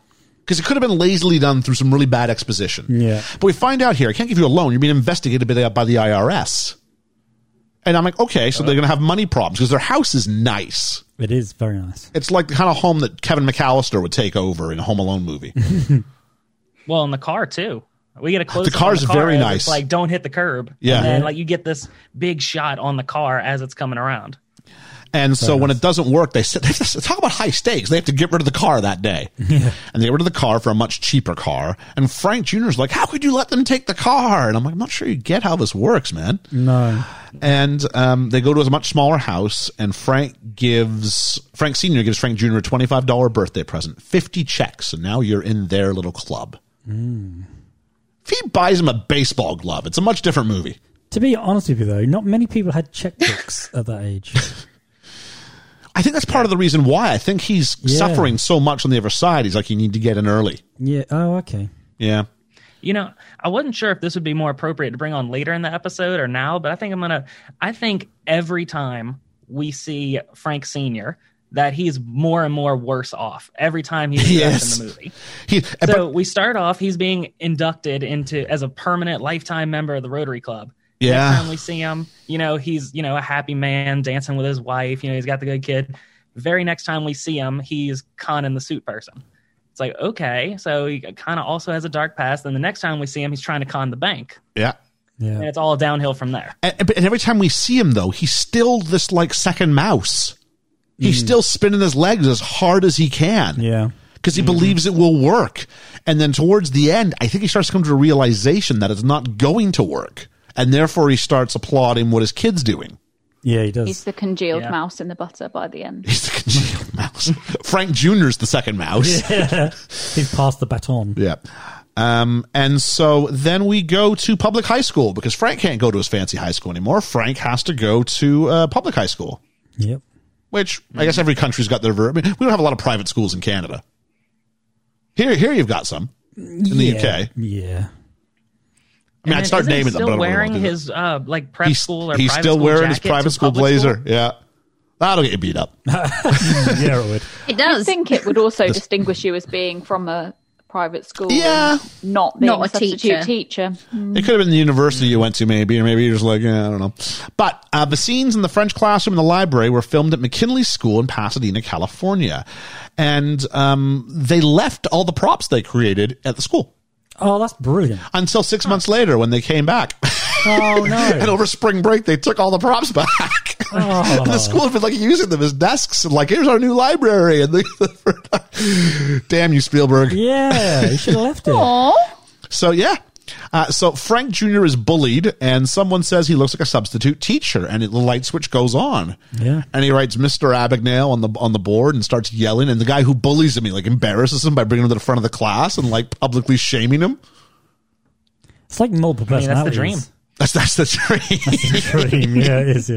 As a teacher, I'm going to go. That's not what we do. We don't. we're not trying to. uh Man, I just killed to be in a classroom again rather than all this digital learning. Yeah. everything's done by a computer screen the last few months. It's been rough. And being able to bring a child up to the front of the class because it's not a COVID risk. You Move Yes, them about. you can be within two meters of me. See, what killed me about that whole thing was like you've got a lot of now I've never been a teacher, but I got a lot of friends that are. Like you've got this kid who's in a classroom full of his peers and he goes up, writes on the board, he's able to A get control of the class. He's- yeah, well done. like he- with no provocation, just kind of, you know what? I'm going to be the sub. Yeah, and he goes, "I'll write you up," and they go, "Oh shoot, don't want." This is the '60s. It It's is. very the '60s. Yeah. Uh, and th- Confidence. yes, and that and he's new, and they know he's new, and he gets caught doing this though because uh, he, the principal calls in the parents and says he's been doing it for a week, He's had a parent teacher conference and he's planning a field trip. Yeah, Oh, I love that. I love Which that. I think this is the genius of Frank is he doesn't do anything by half measures. He doesn't No. hide in the corner. He's so big with his personality that that's what wins half the battles for him. Yeah. is he dares you to say he's wrong, Yeah, yeah, yeah. and people sense if I don't want to offend or I don't want to be awkward, kind of they back down from these from these conflicts. They do, yeah. So Reminded me of Michelle Pfeiffer in Dangerous Minds, where she's organising all the field trips that she shouldn't be organising. Yeah, she would be. I just once again say she would be fired for that field trip. Jeez, uh, and See, then I made a note here that wouldn't he have been caught? Like he's teaching this one class, but is he still going to his other classes where he's a student with his fellow, you know, students? I guess not. I guess you've got to be No. teaching French all the time. I mean, his mum's from from France, so I guess he's got to have a pretty good knowledge of a language. Oh, that's true. Yeah. Yeah. Can we also just talk about how terrible the uh, actual substitute teacher was? like as in as an actress or possibly from the writing i couldn't quite tell which one it is but it was really bad It, was- it was it was really expositional to go. Here's how he gets away with it for a week. Yeah. Teacher rage quits, literally. Yeah, you can tell them I'm never coming Like, back i here can't again. do this anymore they said i was the substitute i came all the way from this place At my age, How old I am. Yeah. and then we meet Terrible. Miss. Oh, so is, as he's getting caught though, he's sitting in the principal's outside the principal's office. His parents are having the meeting, and there's a girl who's trying to give a note that her mother wrote, and he goes, "Crease it," and she goes, "What do you mean?" She goes, "Crease it." She goes, "It's real." She goes, "If it was real, you would have folded it. Fold it. Come on, you want to get away with this? You got to fold it." And she goes, "What is real?" And then as as he looks, she kind of just goes ahead and quietly folds it a couple times, and he Yeah. smiles. And we're going, "Okay, he's cottoning on. He's he's sort of he's got a head for this." Yeah. For the minor Yep. details. Yeah, it's in the details. Yeah. Mm-hmm. It's always in the details. And he goes home and we hear of his music. And the music had previously been associated with his father dancing with his mother, of his type of music. And then he goes to open the door, but it's locked. And then they, cut- they open it and it's Mr. Barnes, the guy who gave his dad the uh, medal at the Rotary Club Yeah. or the certificate at the Rotary Club. and says, he's, I'm looking for Frank Sr. And he goes, Dad's at work and then fi- he he almost leaves behind his president's pin, which would have totally exposed him. Mm-hmm. And he, and Frank Jr. notices it, and he goes and he shakes his hand. And Frank Jr. doesn't want to. Sh- uh, You don't want to shake the hand of the guy who's, you know, cheating on on. Well, he's, Hanging your he's, mum. he's up on your yeah, yeah, uh, a, a- a, a less eloquent way. than what I mean. yes, the guy who's sleeping with, with your mother, and especially when you worship your dad, and and the story of how they met is so important to Frank Jr. for some reason. Out of all the men who could have had her, only Dad got her. Women are prizes to be won. and you That we are. and you then it's get a to whole lot of fun. and you then get to brag about that story for life As long as you keep her. as long as you keep her. And that's that. So what happens then if he's the man who loses her? I think that probably Shame. stings much more than all the the material possessions because this is the the like single thing that Frank Senior and Frank Junior have like made Frank Senior's identity be about. And they keep banging on about it through the whole movie. Well, L- L- Leo does. Yeah. yeah. See, I think the subtle context there is like my dad is so fancy, like you know, he out of all those men, he got her. Yeah. But if after that, if he loses her, does that mean their whole marriage was a con? He got her to marry him, but only for so long. Or does it mean my man is the isn't my man? My my dad isn't the man I thought he was. The man I'm patterning That too. myself after because he stands up and claps with hero worship in his eyes at that Rotary Club session. He does, yeah. and he watches him with his mother and goes, Yeah, you dance with her. As creepy as it is, you go, Yeah. And then all of a sudden, if those things don't end up being true, then what is his whole identity or purpose or, or, or conception of success in life? What does any of that mean? Yeah, true. So yeah. Um, and so mom starts paying him off. Here, go get some Five records. dollars. Here's five dollars. Make it ten. you won't tell your father, will you? And he keeps taking her cigarettes and putting them out and says, He "You said does. you were going to quit." And it's clearly a metaphor for her fidelity. Mm-hmm. If you lie about the cigarettes, you you'll you'll lie about Of being being honest to dad Yeah. and uh, that's kind of the end of really of what we see of Mum for the most. Well, there's a little bit more, but really that's about the majority of it. You know, I had made a note that do you think his mom and this whole shenanigans in the background had to do with how Frank Sr. got to be a lifetime member of the Rotary Club? Uh, Ooh, I, don't- like shenanigans. I don't think I don't think so. I think I think Mum is um, I think Mum legitimately is drawn to successful men. Yeah. And up until that point, Frank Abagnale is a successful man. Now the question is, do we think? No, another question is Frank Abagnale a crook, or did he actually get some bad advice and is, is a victim? I think from True, what Mm, true, we true. see, there's a little bit of crookedness. a little bit, but maybe a little bit of both. Yeah, yeah, yeah. And so when he can no longer provide her with what she wants, then she goes and goes to someone who who does demonstrate that and was and she wants that fancy life. and just to change any of her life. She can still go to all the Rotary Club members. She can still have all- m- many of the same social events. All that stuff can remain. She just gets to do a do over to the point where I mean, she has a kid. That felt a little bit like what What in that? How how old was that kid? Because that kid looks like they're at least like four or five. I don't know how many years it's been at that point. no, and that's six years. Well, that's when he's caught. So it's got to be like six or seven, right? 'Cause Okay. That's what the flashback was. yeah, Hmm. Like that mom looks a bit old to be having babies. yeah, Not so whatever. Just the li- the likelihood. yeah, yeah. of it. So I'd be curious if that was real. yeah I don't. Yeah, I, I call shenanigans. I don't know. So uh, we then meet. Uh, he comes home another time, and again he, he's greeted by a man in in the house, and he's like, "Mom, mom's sleeping with everybody." I'm, I'm, and I'm, he's I'm- not sticking for it this time, is and he? it's Frank Kisner, and he's I guess he's a lawyer. Yeah. Yeah. Divorce Yeah, yeah. attorney. And Frank is sat down and told, basically, right now you have to go into the other room and come back and decide who you want to live with. Like that's a hell of a decision to make when you just get home from school. it is. who do I want to live with? And everybody, I mean, mom's going, you can choose whoever you want. That's fine. And dad's going, you can choose whoever you want. That's fine. But Frank's going, I don't want to choose. I choose you guys to stay together. And he's, he's incapable of making this decision Yeah, because the idea of the permanence of this fallout, the answer was dad will always get the money back. This will, everything can always be repaired in Frank Jr.'s mind. But this is proof that it can. There's actual real consequences of this. And when forced to deal with this, it's that typical fight or flight response, flight pilot. But he just, but he chooses, floats. he chooses flight, flight, flight. Like he runs, and there's this great cross cutting of the conversation they have with him, and then he they cut to him running, and we get a little more of the conversation, and we cut to him running. So that sense of panic and overwhelmingness, yeah, yeah. it's bigger than him. It's taking him over, and he can only choose to run. And he uh, wants a train ticket and asks if it's okay to write a check, which is probably his first first one. his first bad check. Yeah, yeah. So, So if his parents hadn't got divorced, he wouldn't do what he was doing. oh heck no, no, no, no. Like the Although, theme. was that a bad check? Because we were told he got twenty five dollars in the account, and the ticket was only three fifty. had he spent how much had he spent by that point? Because remember, he's got fifty checks. Mm-hmm. So how far deep is he into that fifty check? We don't. We don't know. True. We don't know. But um, we go back to Paris and back in the I guess we'll call it the the end timeline. I've got the prime timeline and the end timeline. So if you go back to the arrest timeline, I like that. Um, and Frank just wants to call his father. And reading back my notes now, I'm like, oh, that's that's kind of hard. Yeah, I just wrote it down as a note. yeah. and that's left. And we keep coming back to this. I want to call my dad. I want to call my dad. I want to call my dad. Back to the prime timeline, and Frank Jr. is living in some random motel hotel, and he gets bounced for he's bounced for writing checks that bounce. Couple, isn't he? and Frank has turned himself into now Frank Taylor. And he tries to cash checks in various places, and it works once because we get the shot of people out giving money out, and then every other bank goes no, no checks. Yep. So No capes. and I was We just don't about know to, you. but I was on mute. Right? and so then we he's outside and he's kind of going, "Oh, life's hard. I can't do this." And then some pilots ro- rock up and Liam, you picked up on this instantly. Like we get this like glorious like shift in the lighting. Oh yeah, the light. Yeah, yeah, yeah. The light gets so soft and like bright around these pilots as they walk in, and like like he owns this pilot owns the room when he walks in Absolutely.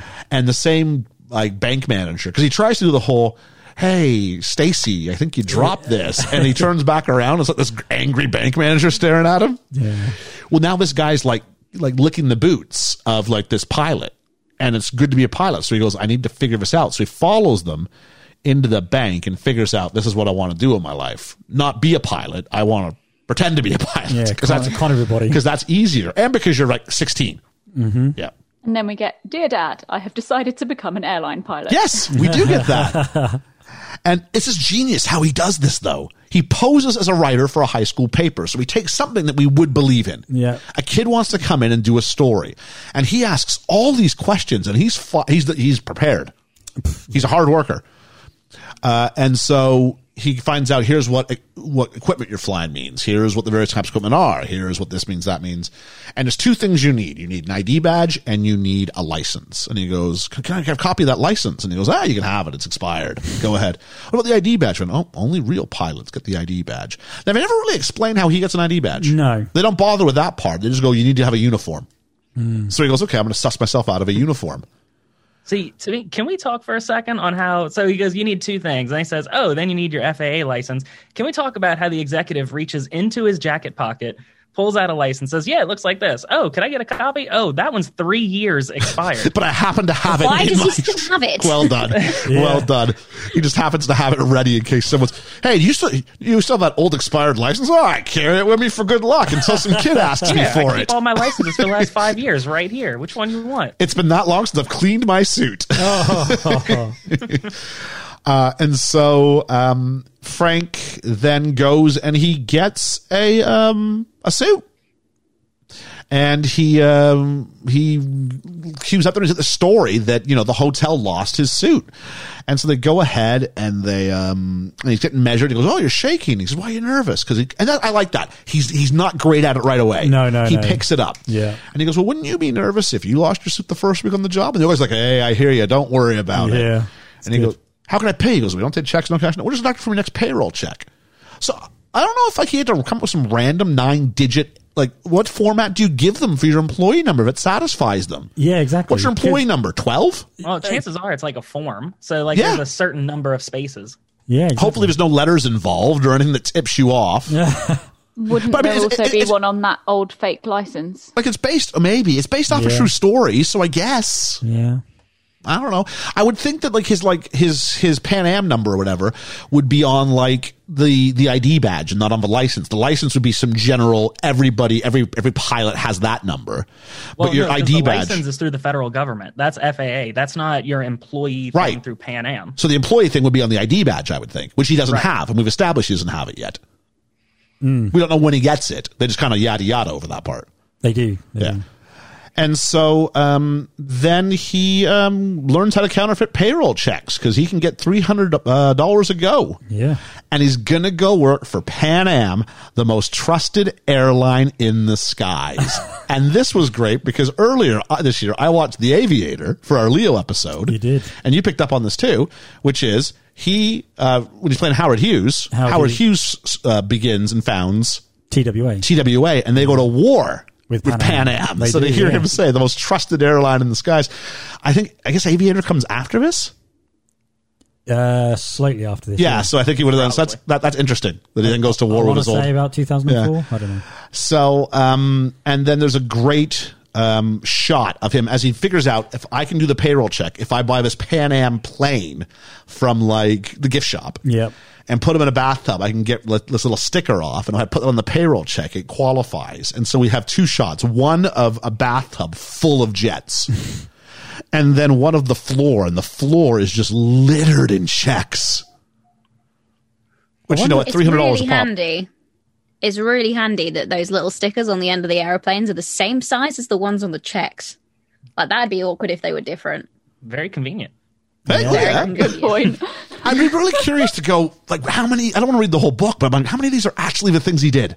Yeah. Like eighty percent. Is this one of them? Because that uh, that's that's great. And when he bins the planes, surely there'd be a whole bin full of these planes, and people go, "What's what's with all these?" You think planes? some hotel person's going? I'm a little bit worried about the guy in room thirty one thirty one. He's into model planes. all the same Well, I ones? don't know. though. I'd like to think he's going to airports dressed as a pilot and like seeing random kids and like, hey, kid, would you Do you- like an airplane? do you want a Thanks for flying plane? today? that would be the greatest pilot thing. You want me to Oh, Yeah. pilot? Here's a plane. Because all the pilots are like, hey, little lady, do you want to be? Oh, absolutely, you do. absolutely. Oh, and so then we find out that um, you know I can't cash this now because the bank's not open. But he goes, but why don't you just go to the airport? And he goes, what do I do at the airport? Well, the, the, the airlines take care of their own. You can cash it there. And at this point, I'm like, the price of poker just went up because you're going to go into an airport now where everybody isn't like, wow, a pilot. All they see is pilots. So if Yeah. you don't measure up in some capacity, you're going to be exposed. Yeah, big time. Only a young person could pull this off. Yeah, you got. I would be terrified. Well, we are told later that he like avoids Pan Am. Like when we get to the whole Yeah. Skyway Man thing, we're told he goes everywhere else but Pan Am. That's So clever.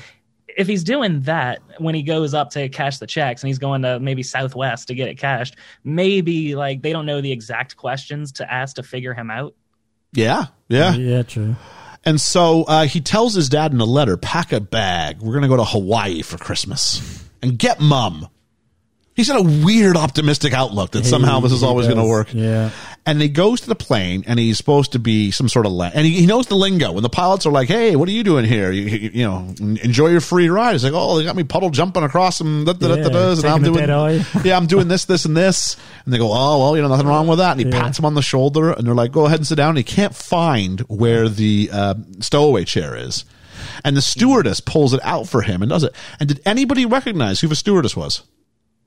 No. I got a feeling that only Alex might know this. That is Ellen Pompeo, who would go on to play Meredith Grey in the TV show Grey's Anatomy for like 16 seasons. I got to go rewatch that now. Yeah, that is Ellen Pompeo. Like just before she gets big, she does that.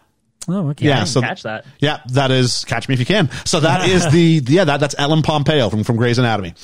Uh, she looks a lot. She, she looks a. l-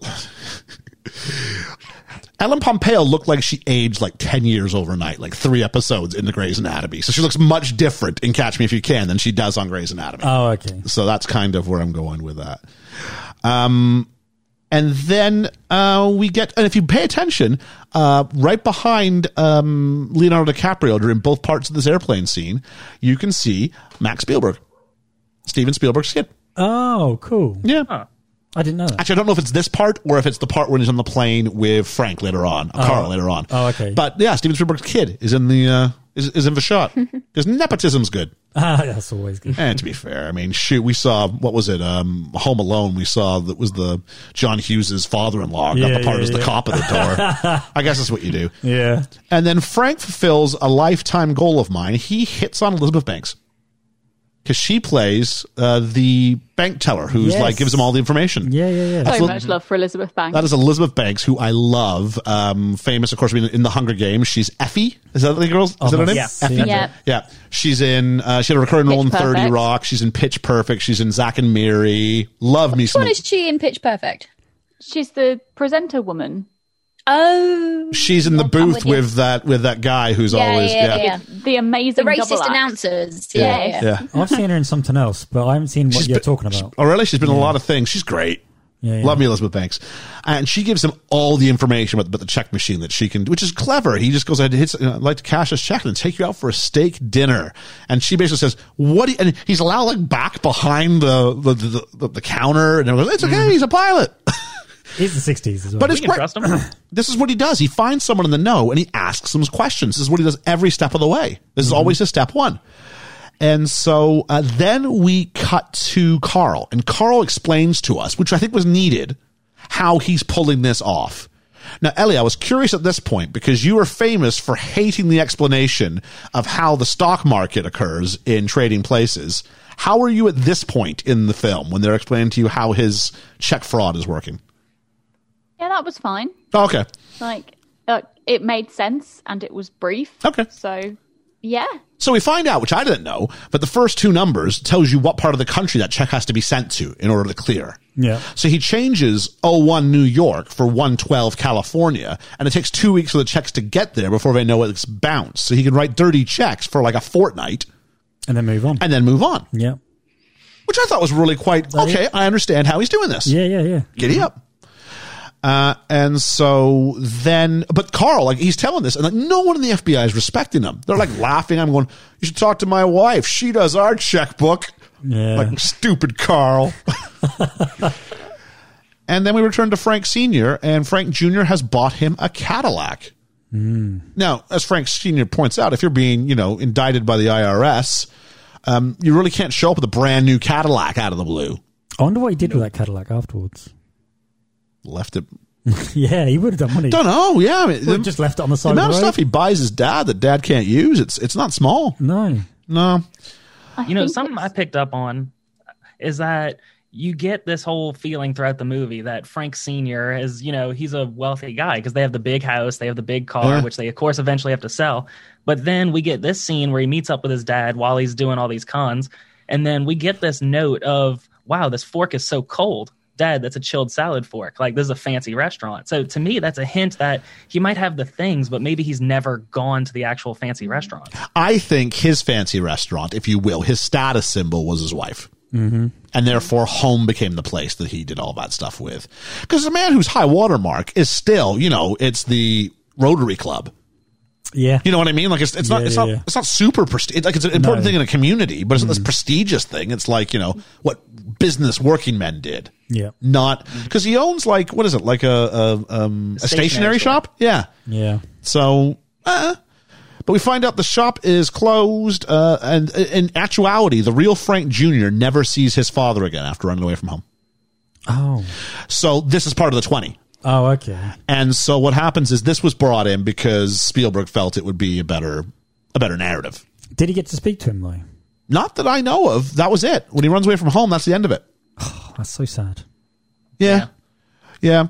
And dad just wants to know where he's going and goes somewhere exotic, right? Tell me. And he needs this escapism Yeah, he for the grind that he's going through and the fact that he has to do all these payments and he's never going to get out from underneath it. I think he knows this. He needs to know that his son is doing something better than he is. And so Leo goes, yeah, yeah, yeah. I'm going to, uh, I'm going to, I'm going to, Ho-. at first it was LA and he changed it goes Hollywood. And Ted goes, yeah, that's right. He said, everyone's looking at you. Everyone, no, no one's gonna be. No, everyone is. And come here, come close. He goes. The rest of us, we're suckers. And I'm like, oh, okay. Ellie, I think it's at this part of the film as well where Dad also says that he's taking the train. So when he Yeah. refuses the car, he says that he's been getting the train everywhere and doesn't want to like arouse any suspicion. And that turns out to be super relevant at the end of the film. yeah, Hmm. all aboard.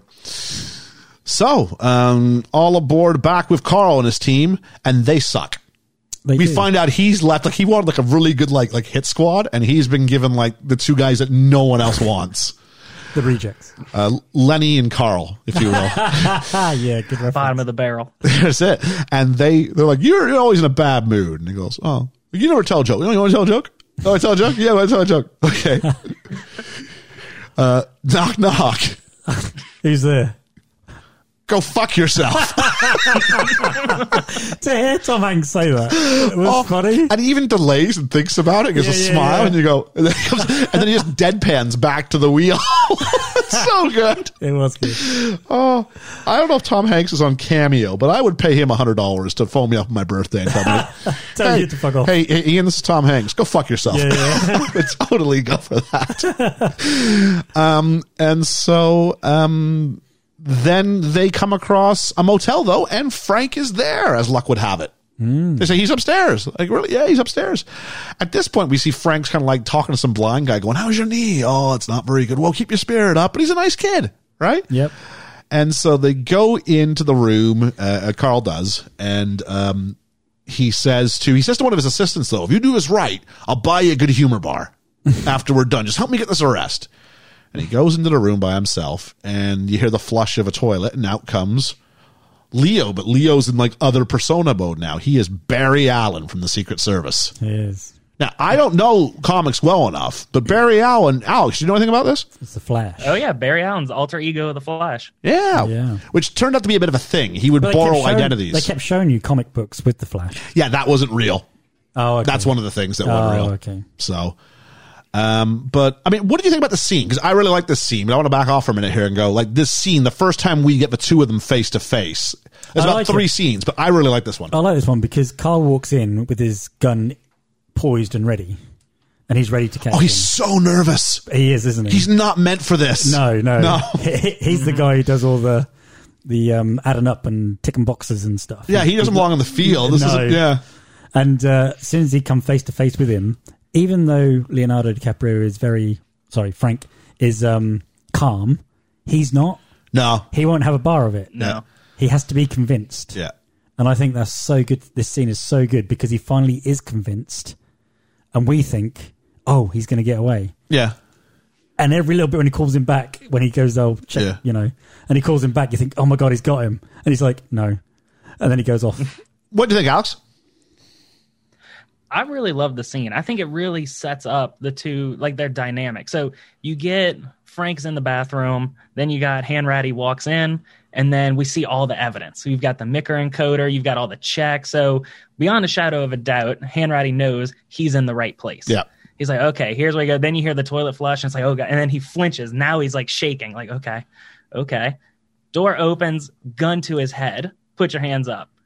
Because he And has then no you've got- idea. He has no idea what the guy looks like at this point. No So we don't know idea. who's coming out of that bathroom.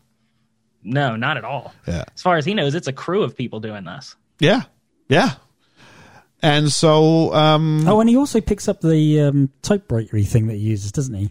He picks up the main bits of Yeah, it's the evidence, mix- oh yeah, Encoder. like he Yeah. knows it's Takes there. him with him. and he takes it with him. Oh, Well, Leo first goes, look, I'm Barry Allen, Secret Service, and he wants, oh, this is my ID. He goes, here, here's my, he says, take my wallet, and he throws the wallet, and he goes, look, my partner's got him. You missed him by ten minutes. Look, he's putting him in the car, and it's the blind guy from earlier being Yeah, helped yeah. in the car. And he shows, hey Murphy, make sure you do this. The guy just kind of like waves at him because why else would you do that? And it's it's enough that you know I think you could, I think we can forgive Carl for being fooled. no, I, I see. I can't in this bit Really? only because um, why does he take the major bits of evidence and says, "No, you stay here." While I just go downstairs. He's like, I run these to evidence really quickly so it doesn't foul up. I guess the theory being they're both in competition. The Secret Service is fighting the FBI for the collar of Frank Abagnale. So Well, the no, Secret that's Service chain wants of it. evidence. and they take. Well, that's true. Their first one's there. They, you know, they, they've established the evidence. I need to take it down with me. oh, okay. Well, not that, but you can't have a crime scene unattended. So what he told them, like specifically, was, "Hey, look, someone needs to watch this scene because last thing we need is housekeeping to come in and just start cleaning Yeah. because then we start losing evidence." Okay. So it's like, "Hey, I need to b- make a trip to bring this stuff to my car. Make sure no one comes in here. Like we need to maintain this crime scene. You're the only other agent, so I need you to be here, and I'll come right back." Okay. Now, here's the question: Why does Frank let him hang on to the wallet? I think at this point it's to mess with him. Because if you don't let him hang on to the wallet, he doesn't open it. He doesn't realize. He doesn't know, but he knows that he's been had. The minute he opens it, he yeah. knows he's been had. Yeah. Makes. Yeah. It's The a film- game by this point, the I think, film, isn't it? I think the film needs us to see to to to, to, to, to do to this. tell- yeah, tell it's us. it's an aha moment for us because if he just gets away, it's not nearly as enjoyable as it is with when Hank's knowing he's got away. That's a much more interesting film to watch. And why? Well, I does think he- it's more of a flight or flight because you're he's there. Like Frank is in the doorway, hands full of checks and his micro encoder, which Yeah. he needs in the doorway, and it's like, okay, I can either just go, oh, you hold on to it and get up out of here as fast as humanly possible, or go back into the room right up to the agent trying to arrest you. I think it's kind of flight or flight, and he's like, you know what, I'm just gonna get you hold on to it. Yeah. Okay. That makes more sense. He's going to be exposed at some point anyway, isn't he? So Absolutely. it, he really doesn't need what's in the wallet. It's just rubbish, isn't it? So Just labels. just goes, yeah. So we cut back to now it's Carl getting his, his ass handed to him back at headquarters about what's gone on. And I don't know if you noticed this, but one of his like assistants is behind him eating like an ice cream bar. Yes. That's a good humor bar. So oh, is it? he got one anyway, whether he was looking for it or not. It looked like a Magnum. Yeah, it's it's it's what we would call Magnum in this country. Oh, yeah, yeah. okay. It's like chocolate on the outside with Yeah, like yeah, white yeah. vanilla ice cream on the inside. Yeah. yeah, yeah. You think he got that ice cream knowing he was about to go into the meeting, watching his boss get reamed? Just sitting in the background eating your ice cream. Nice. and so uh, we find out that that that um, Carl's losing his, his reputation. He's like, you you could be district chief if you keep your nose clean. Basically, if you if you like drop this guy and don't pay attention to him, don't worry about him. But the one thing you can't afford is him to make you look bad, and that's what happened. You were humiliated. And then we have a little sequence that just existed for like a James Bond love fest. It was strange, It's wasn't it? very strange. Yeah, I don't understand that. But Abagnale, Frank Abagnale, I've got in my notes here, which is a bit of a fun love fest. He gets the same suit. We even have a sequence from a Yeah. Connery film. I don't know if it was. I, I knew think that was Goldfinger. was it Goldfinger? Yeah. And he has the same suit and the the, the, the musical score, like the, the theme of James Bond is playing underneath. And he even gets like the same car, and Yeah. drives it around badly, Aston Martin, Yeah. badly. And he calls himself Mr. Fleming, which I thought was a nice touch. That was a good touch. Yep. Yeah. Because if you Yeah. don't know, Ian Fleming is the writer of the James Bond novels Yeah. that the movies, of course, are based off of. Now, see, And- I made a note here that this is what I was talking about earlier. I think this is part of that 20%. Okay. So we go straight from like he's finding out about the Skyway Man, and he's like, "Oh, he's the James Bond of the sky." Yes, and then that's Frank right. kind of lets it go to his head, and he go, "What does he do?" He goes and he buys three Sean Connery suits. Then he goes and gets the James Bond car. So he's got the clothes, he's got the car, goes to the fancy hotel, and what's the first thing that happens when he gets to the hotel? Well, the most attractive woman you've ever seen is right there in the hallway, and she just comes on to me. and she's and she's basically a Bond girl. That's Yeah, basically how. And it's the great introduction because we see a close up of his feet, and then we get her feet, and that was the introduction with these two feet. You know, the, the sort of heels, and the, and we find out, and we we pan on out. And Liam, you said to me after a little bit, "That looks like Jennifer Garner," I did. and I went. Funny you say that because it is Jennifer Garner. Yeah. yeah, Jennifer Garner, who was in Juno, she was Electra. It's such a small part, though, isn't it? Yeah, she filmed this in one day, Oh, okay. which obvi- I mean, Yeah, yeah, obviously, yeah. yeah, yeah, yeah. Uh, a great little scene though. It is a great little scene. Uh, I don't know if she'd blown up huge yet at this point. I think she was just about to. When was Alias? About this time. Oh, okay. Yeah. So, yeah. So, um, and so he wants to know if he can get an autograph because he notices her as Cheryl from 17 Magazine. She goes, Do you have a pen in your room? and he's like, All right. And When, I- um, when when he said 17 magazine, was it that she was 17? I- 17 Magazine is a magazine for teenage girls. Oh, okay. So it would be based at their demographic, usually, I don't know, 12 through 15 or something like that. Oh, okay. And you'd have people kind of who they would look up to on the covers of those sorts of things. Oh, okay. Yeah, seventeen magazine Before still Instagram. Still, yeah, it was before Instagram. These were your influencers. Very well done. And so it's interesting though because they go into the room and then you cut to Carl and you hear this like uneven loaded washing machine, which I thought was a nice like. um subliminal like Yeah, yeah, like yeah. sexual kind of thing and he's brilliant, and he starts yeah. trying to these like old ladies instead as he's doing his laundry on like a friday night yet we cut back to frank and he's with this beautiful woman in his hotel room but then we finds out she's a kind of a hooker Yeah. And a con artist and Oh. herself. she wants a thousand dollars for the sex they're about to have. And um, he's like, "All right, I'm going to go down." He goes, "I'm going to go cash this check." She goes, "Oh, cash your check, endorse it over to me." And he goes, "Well, no, his checks are fourteen hundred. And she goes, "Well, here, I'll pay you four hundred. So what happened was Jennifer Garner paid him four hundred dollars to have sex Yeah. because the check's Yeah. not good. But can you, You know do- something else I noticed? What's that? He had a thousand dollar check. Like he's standing there, like he's Oh, kind did of he really? like shuffling. Yeah, he's shuffling through his checks. It's Oh, like okay, that's here's a clever. three fifty, here's a five hundred, a nine hundred, then there's a thousand, And and I- goes to Maybe the he next one knew. for fourteen. And I I think hope this story's true. I think if she doesn't do that bit where she keeps making him raise the money, we're not cool with this. Yeah. But the minute she does that, we're like, "Good for you, Frank." Yeah, she's yeah. classy. Yeah, yeah. She's she screws you over, you screw her over. so, so can And Um, you then and then they Screw her. screw each other. And then over. they screw each other over. can you sign checks over to people? yeah, you can endorse a Yeah, check. you Just- can. Back in the day, you could endorse it. Uh, I'm gonna. What was You can do that today. Here's a great Can question. you? When was the last time any of us wrote a check?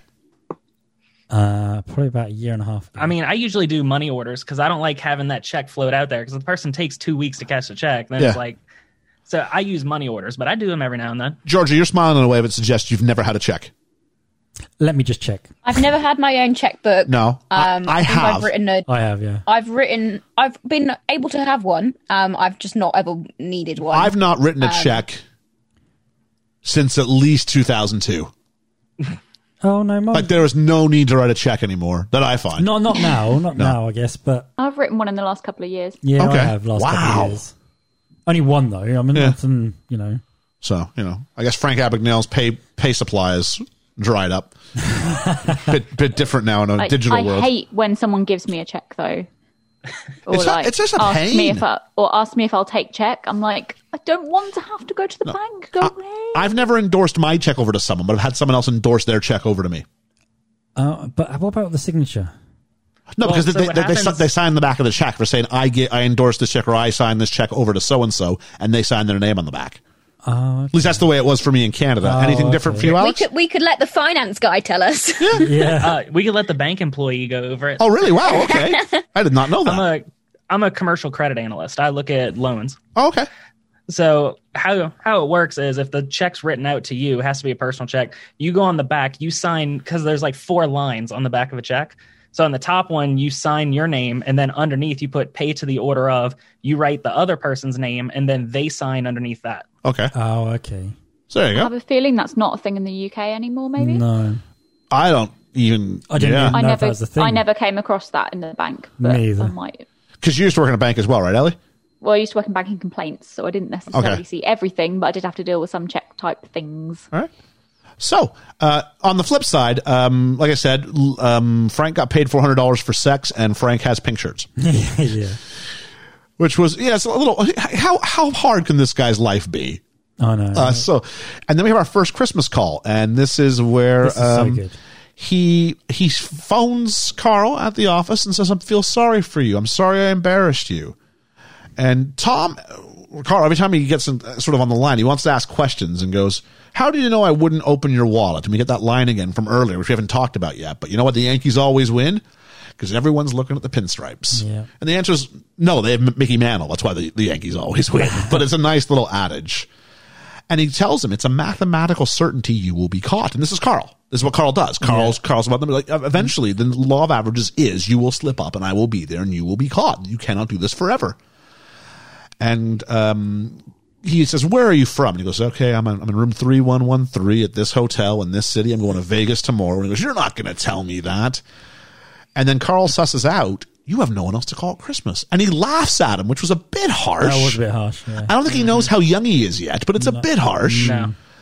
And then we see Carl get all not Carl. We see Frank get all flustered and leave his room. And sure enough, It's three. and one, they one, three. linger. They ling- like we even have like a close up of Tom Hanks writing down three, one, one, three, four, one. You're not really there. Well, then why'd you write it down, Tom? Yeah, yeah. And then like a super lingering shot. Like it's almost like we need like a speech, like a like a pop up video to go. That's the number from earlier. he was really telling the truth. Mm. Like They like do in- have go ahead, Ellie. they do have a rough age for him. Um, they just they said he was like late twenties. Well, that was like When they late were- twenties, early thirties, which is like so wrong. But that's, I guess, why this works because he looks older than he is, Hmm. apparently. Georgia, It's fine. It's gone. Don't okay, worry. uh, and then we go back to uh, oh, in reality, Abagnale did not phone Carl every Christmas. Oh, did he ring him one Christmas? No, he said, "Why would I do that? I don't want the FBI to know where I was." Y- Yeah. good point. Yeah. So why did they put that in? Because the movie had to movie. Oh, okay. because you had to create this, and it turns out they are really good friends, as we find out in the Chiron at the end. Yeah. but you need to have this idea of a relationship. There's two relationships he kind of fosters throughout. One is with his dad, and that never gets any better. In fact, it gets worse. One is with Carl, and against their better judgment, it improves. Yeah. And that's quite a nice story as one decreases, one increases, and it's kind of like perfect balance in the universe, right? yeah. So Well, what kills me here about that point is that you get him trying to develop this relationship and the story here as the movie presents it because we've already established that he didn't call Carl throughout. But as we have it now, it's a mathematical certainty you will get caught. But if you think about it, every time they have this conversation or every time they have a Christmas conversation, Frank gives him something to tell him who he is. So we get the Yankees comment here, which lets him think he's from New York. So that lets him know about what region he's from. Yep. Then I guess we'll talk about it later. But the next phone call, he gives another clue. So Yeah. if you take out these phone calls, he's never caught. Yeah, that's a good point. And at least for the story of of because the, the real story of how of what happens isn't nearly as fun Right. Oh, at least oh, as far as really? the movie is as concerned. far as the movie's concerned. Yeah. Yeah. And so um, we get a shot because Carl goes to he finds out he goes looking for runaways in New York based on the Yankees comment, and we find out that Mrs. Abagnale is now married to Mr. Barnes. And she's Mrs. Barnes, and the house that was used for this scene was the same house from the movies Father of the Bride and Father of the Bride Two, starring Steve Martin. Oh, really? Yeah, same same house. Just for what it's worth. I think I've seen the first one, but not the second. That's the same as me. Yeah, I saw the first one. Went, oh, it's Yeah. all right. Yeah, yeah. Just the second one. Mar- Martin Short show. As you know me, when Martin Short shows up, I get out of there for the most part. I'm not having that. No. And we find out Frank's in Atlanta, and uh, Frank freaks out when everybody at his party is like treating his place poorly, and it's like we just got the Eddie Murphy scene from Trading Places all over again. Yeah, it was. It wasn't felt very similar to that. It felt weird. Yeah. Um, and then Frank goes to the hospital, and we meet a cute redhead in pigtails, and it's Amy Adams. Amy Adams, yeah, she's very young in this. She's very young, and he learns about being a doctor and hospital. So it's basically the same thing he did at the bank. He now does with the hospital with Amy Adams. yeah. And this is Brenda Strong, played by Amy Adams, originally Chloe Sevigny. Who's that? She was in Big Love, was something that she was really famous for, where she plays one of three Mormon wives for Bill Pullman's character. They live in a Mormon estate. Uh, she was in a few other things, but she was blacklisted from Hollywood for performing a live oral sex act on camera. Wow. Yeah, they wanted to make it like authentic, but as a result, she just got blacklisted, Oh, okay. and that was the end of her real career for the most part. She still pops up occasionally, but she was nowhere near the star that she was supposed to be. It didn't hurt Rob Lowe. No, but I, I think that, that, that that's that's the double standard of Hollywood. Yeah, it is, isn't it? Yeah. Um, and so it took months to re- replace her. And apparently, eventually, uh, well, not apparently, because it happens, Amy Adams eventually cast because Spielberg loved her tape. Oh, which is what you do if you cast someone. You go, I like your tape, go ahead and get cast. yeah, yeah. And so Frank becomes a doctor and he goes ahead and takes this crappy supervisory role under the basis of, I hear I get to choose my own nurses, which today you're like, that's creepy. Very. Yeah. but back then it was like, oh, he gets to choose his own nurses. And if I'm these nurses, I'm like, wait, I had a nice cushy day shift and now I'm going to midnights because this guy, w- what? Nah. Tell you what, as someone who's had to work midnights, you're not like, yes, midnights. Well, that also brings up the idea if he gets to choose his nurses, is there a scene that we kind of left out but that had to happen where he goes and meets all the nurses so that he can select who he wants? Because he only knows the one nurse. I think, yeah, I, I think he probably did something very similar to what happens when he does the Pan Am program and he invites all the nurses in and they have a little bit of a talk. Back because back to the pinstripes, right? Have the most attractive nurses on the midnight shift, and then no one's noticing how incompetent you are. Yeah, true. And so uh, he learns about how to be a doctor from books and films. And there's a key shot of him going, you know, do you concur? uh, Brenda, I concur. Brenda gets her braces off, and because they were early on, and he go, and she's like, like basically like like, like Teeth. thrusted her teeth in his face the whole scene, and he kisses her and goes, "No, I'm sorry, I shouldn't have done that." And then she like mounts him yeah. Mm. and sloppily kisses him, and in order to achieve the way he wanted her to sloppily kiss Leonardo DiCaprio, Steven Spielberg asked Amy Adams to pretend she was starving to death and eating a cheeseburger, which I thought so Uh, was, much tongue. There was oh, that was a messy kiss, a messy kiss. And I thought Amy Adams did a great job being the woman who you know is supposed to be a bit of the ugly duckling, like the girl who's like you know she's she did really well. she's punching above her weight, which is saying something because Amy Adams is gorgeous, she is, yeah. but they actually She got had you better, she got believing older. she's the nerdy, unattractive, yeah, Mm-hmm. yeah. she's the damaged goods. So, um, and so then uh, he get ca- gets called to help with actual. Well, we're told a surgery, but it's just like a Yeah. kid's got like a, a gashed open leg.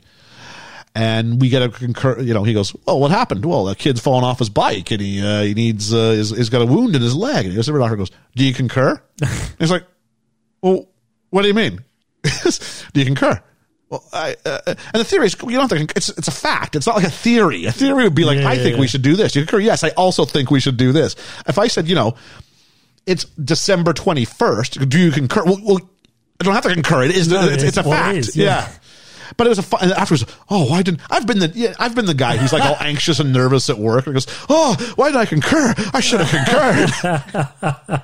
well, if you think back to it, when he first gets the job, he's told by whoever the administrator is, the guy that hires him, that hey, we only have this job. It's night shift, and basically you're just babysitting Yeah. six interns. Just ba- so yeah. these are like fresh doctors who don't really know what's They going don't on. know so I anything. think that kind of plays into the oh my god, I should have said it. and obviously he's been banking on this one guy who apparently works the shift with him, this one real doctor. And Yeah. he's in surgery already. He's like, damn it. Mm-hmm. Uh, and so then we get a little bit of, um, well, before that, Frank Sr. meets Carl. And uh, Frank Sr. comes up with this great story for where, where's my son? He's in Vietnam fighting the communists on behalf of his country. He's not a criminal. And, and this is the part where I'm going, okay, movie, you don't have to be this lazy. Because Carl happens to walk over to the night table, or sorry, table, and find this like half opened letter that says, Yeah. Dear Dad, and then like has the address on the, like, would you put your, would you put your address on it if you're Frank Jr.? I don't know if you do that. I think it's on Was the it the blank, address or isn't was it? it just the? s- Yeah, it was That's on the land Frank. of Georgia, wasn't it? No, there, there was, there, Yeah. there was like a label and it had like his full name and address. Oh, okay. yeah. Did it? Yeah, it was on the Oh, I Georgia only letter. saw the Yeah, yeah. franking. Yeah. No, no, it was like, it was like one of those labels you get made up and you stick on the front and go, here's where I No, live. you wouldn't, would you? no, you wouldn't. But the movie, Well, you have to. You could do put a different address, but how the U.S. Postal Service works, you have to have the return address of where it's coming from. could, you could, yeah, but you could make one up. Yeah. oh yeah not to say he definitely couldn't have made that up but then again he's writing his dad so maybe he's expecting a letter back so if that's the case you'd probably want to have the actual address See, that's interesting. I don't, I don't know if in, in the UK you have to have your address in the back of it in order to send it off on a personal letter. No, you don't. No, you Or don't. from Canada. I've gotten stuff from Canada without a address. Well, actually, I'll tell you what. I had someone deliver a Christmas card to someone here, and it, w- it was the wrong place. I tried to find who it belonged to. It didn't forever, and they didn't put an address in the back, so I couldn't even return it to the sender and gone, sorry, guys, wrong address. So, yeah, that's unfortunate. Cultural differences. Yeah. There we go. Uh, and then we find out Brenda's backstory, and she had an abortion, and then when she did that, her parents kind of did disown her and leave her out to be. It was, well, what happened if you were engaged to a doctor? And so we go off to, to New Orleans. Then we find out all's forgiven if that happens. Yeah, all's forget man. If you come back with a doctor, everything's okay. From Louisiana, this is this is sort of your part of the world we're into now, Alex. Oh yeah, And they get asked, "Are you a Lutheran?" What is the Lutheran? A Lutheran is a form of of of, of Christian. It's a form Oh, of, of, okay. of, the, of the Christian church. It's it's kind of I you kind know, of gathered it's that, a different but I wasn't flavor of 100% Cathol- sure. Catholicism. yeah. Oh, okay. It's just kind of flavor. I like Yeah. that. part. So like how you have Part of like, the Bible Belt. Baptists or Episcopalians, Yeah. it's just another sect. Oh, okay. yeah. Not like Scientology. Lutheran's not like uh, Pentecostal. It's not as sort of uh, clappy, clappy sort of as, as, as that might be. Oh, okay. Uh, it's just a kind of you know, it's kind of kind of Christianity that Martin Sheen would probably. It's not like it's not like Anglican. It's not like solemn. Oh, okay. It's a little bit more than that. Oh, but yeah. all right. Uh, and so he gets asked if he'll say grace, and he said, he just repeats the, the mouse story, and like uh, Martin Sheen's not feeling it, but like the mother's like that was beautiful, I love how he just tags amen. Amen onto on the end. of it. and now he wants to be a lawyer. He's going to give up medicine and go back to law, and he says he went to Berkeley just like her father. And there's a little fake kind of, did you know so and so? Well, yeah. What was his dog? Oh, he died. I felt like Martin Sheen's character was fishing too quickly. It's like he gets No, that was a susp- test. He gets suspicious way too quick, Yeah. and then he's thrown off the scent way too quick. Yeah. Like if it was a gradual thing, that would have been better. But like once he passes the first test, he's in. Yeah, It just seems it just seemed odd.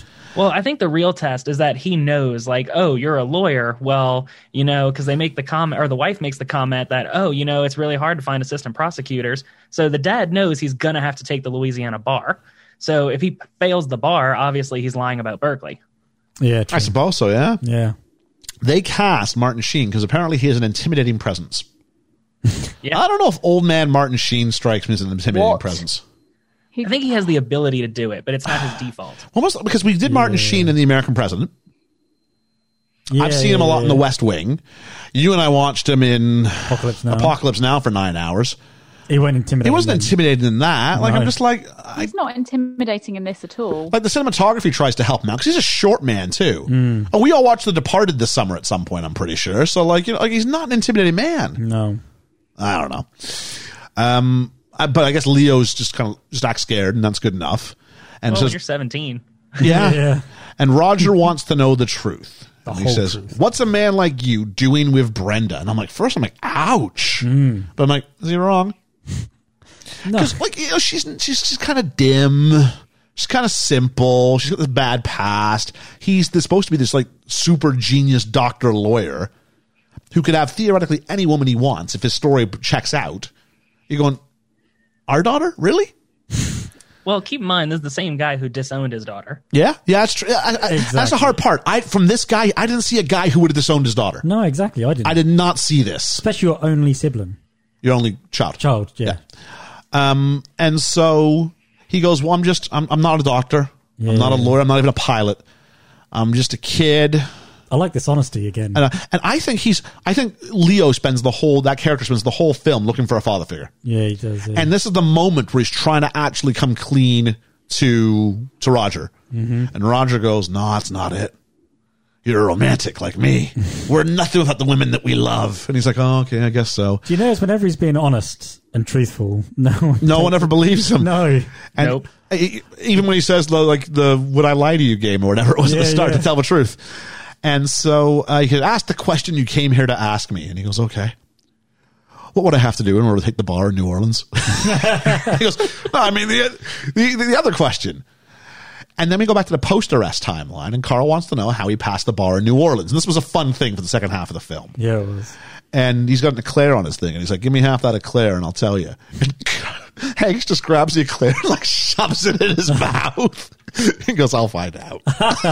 and then back to old tricks, and we go back to the old, the sort of the, the prime timeline, and he's studying via film, TV, and books, and he gets it a little bit wrong in practice when he tries to like make this great speech to the jury, and there's no jury, there's no defendant, it's just a preliminary hearing. See, I thought this was a little out of character for him because we've spent this entire movie showing how intelligent Frank is, Yeah. how he's able to do all this. Like, do you mean to tell me he didn't see 12 empty seats to his right and then say, ladies and gentlemen of the jury, Yeah. I think And then, and then it that wouldn't. just and then it wouldn't get back to your boss. Yeah. Like that, I think that whole scene like just w- was kind of off. I agree. I agree.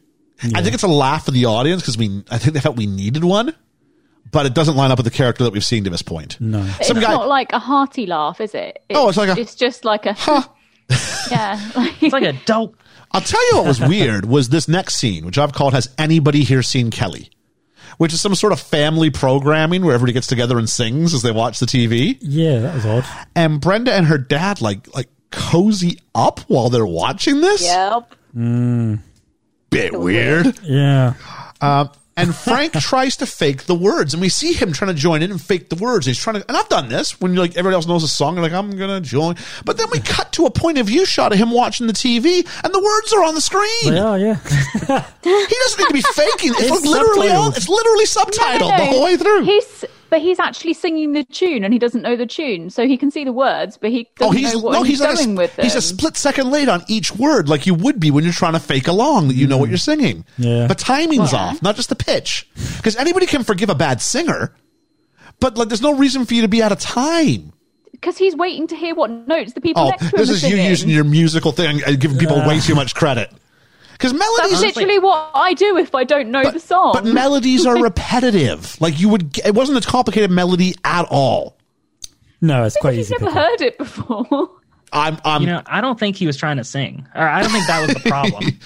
I mean, he was definitely trying to sing. That was I shouldn't have said that, but I think it wasn't the lyrics or him trying to sing along that was giving him problems because he spends that whole scene. He's not looking at the TV. He's looking back and forth between like Martin Sheen and his daughter and the wife on the other side. They're just in a living room, happy, having a fun time, and I think he's getting flashbacks of at the beginning of the movie when it's his mom and dad being happy in the living room. So I think he's kind of getting flashbacks, so he can't really sing it right. and we actually have a, uh, a a reinforcement of that when um, Roger and his wife are doing the dishes and they're kind of swaying back and forth as they do that, and it's very it's very intimate. And he, but again, he goes back to his Couple weird goals. he goes weird back to his voyeuristic ways and just kind of like watches them. And he's like, "Yeah, you you you wash those dishes." oh no, this scene's really cute. No, it is really cute, but I, I, I still don't know what it's just. It's I imagine it's hard to actually do this across, where where he looks at it and you're going, oh, it's really touching, but the look on his face was it, it always just came off a little bit weird. Yeah, just- when he was watching, because it's it's because it's the same song that his mum and dad danced to. was it? But he still looks a Yeah. bit creepy. He still looks a bit creepy. That's my thing. Um, and then we have Christmas phone call number two, and Frank Jr. just wants it to be over. Uh, he wants a truce. He tells uh, Carl, "Stop chasing me." Carl says, "I can't do it. It's my job." And Carl's got two guys working with him now on Christmas Eve because Yeah. they're, they're getting close. And he goes, "It's okay. I just thought I'd ask, but hey, Merry Christmas, huh?" And he says, "Like I'm getting married. Slow down." And this, as as Alex said, tips off the FBI that let's look for uh let's look for engagement announcements because you know as uh Can't change his name. yeah you can't change your name if you want to keep the girl No. so the way it works with marriages usually is it's the woman who changes her name not the Yeah. man so you know and we go to the engagement party and and he's trying to come clean because he sees carl pull up and so he grabs brenda and gets her to it and goes you know a name doesn't matter right a, a, a name is not important and i had flashbacks to 1994's romeo and juliet and him going what's in a name had i written it down i would tear the word I always think Rose to by myself, another name not be so sweet. yes exactly at this point, when he's pulling the suitcases off with the, the money in them, there's so much money why try and grab clothes? I, also Just here's my- grab the suitcases, go, buy some more clothes on the run. like he's hear me out on this and uh, maybe you have to read the book obviously to get this he's making money now Yeah. he's l- legitimately past the bar under a fake name but he's legitimately past the bar what reason and he's living with his in-laws what reason does he have to be passing bad checks around at this point Habit. Habit now, isn't it? it seems to me he just can't stop doing it it's compulsive So he goes to his dad later, doesn't he, and say, you know, ask me to stop. asked me to stop. Yeah. And so um, he says, and she's not buying it. She's like, You're Frank Connors and you're 28 years old. And he's like, No, I'm Frank Abagnale. I'm like 17. Well, Um, I don't think he tells her the age, or I don't think he gets there. Does he not get that far? Does he? He says something about he ran away from school like a year and a half ago Oh, okay. when he was sixteen or something. Oh, never Or mind. ran away from home. Yeah. So it, it does say how old he Hey, is. you know what, Alex? This one's for you, buddy. There's a mistake. Usually we have to have those for nods. Totally Yeah. fine.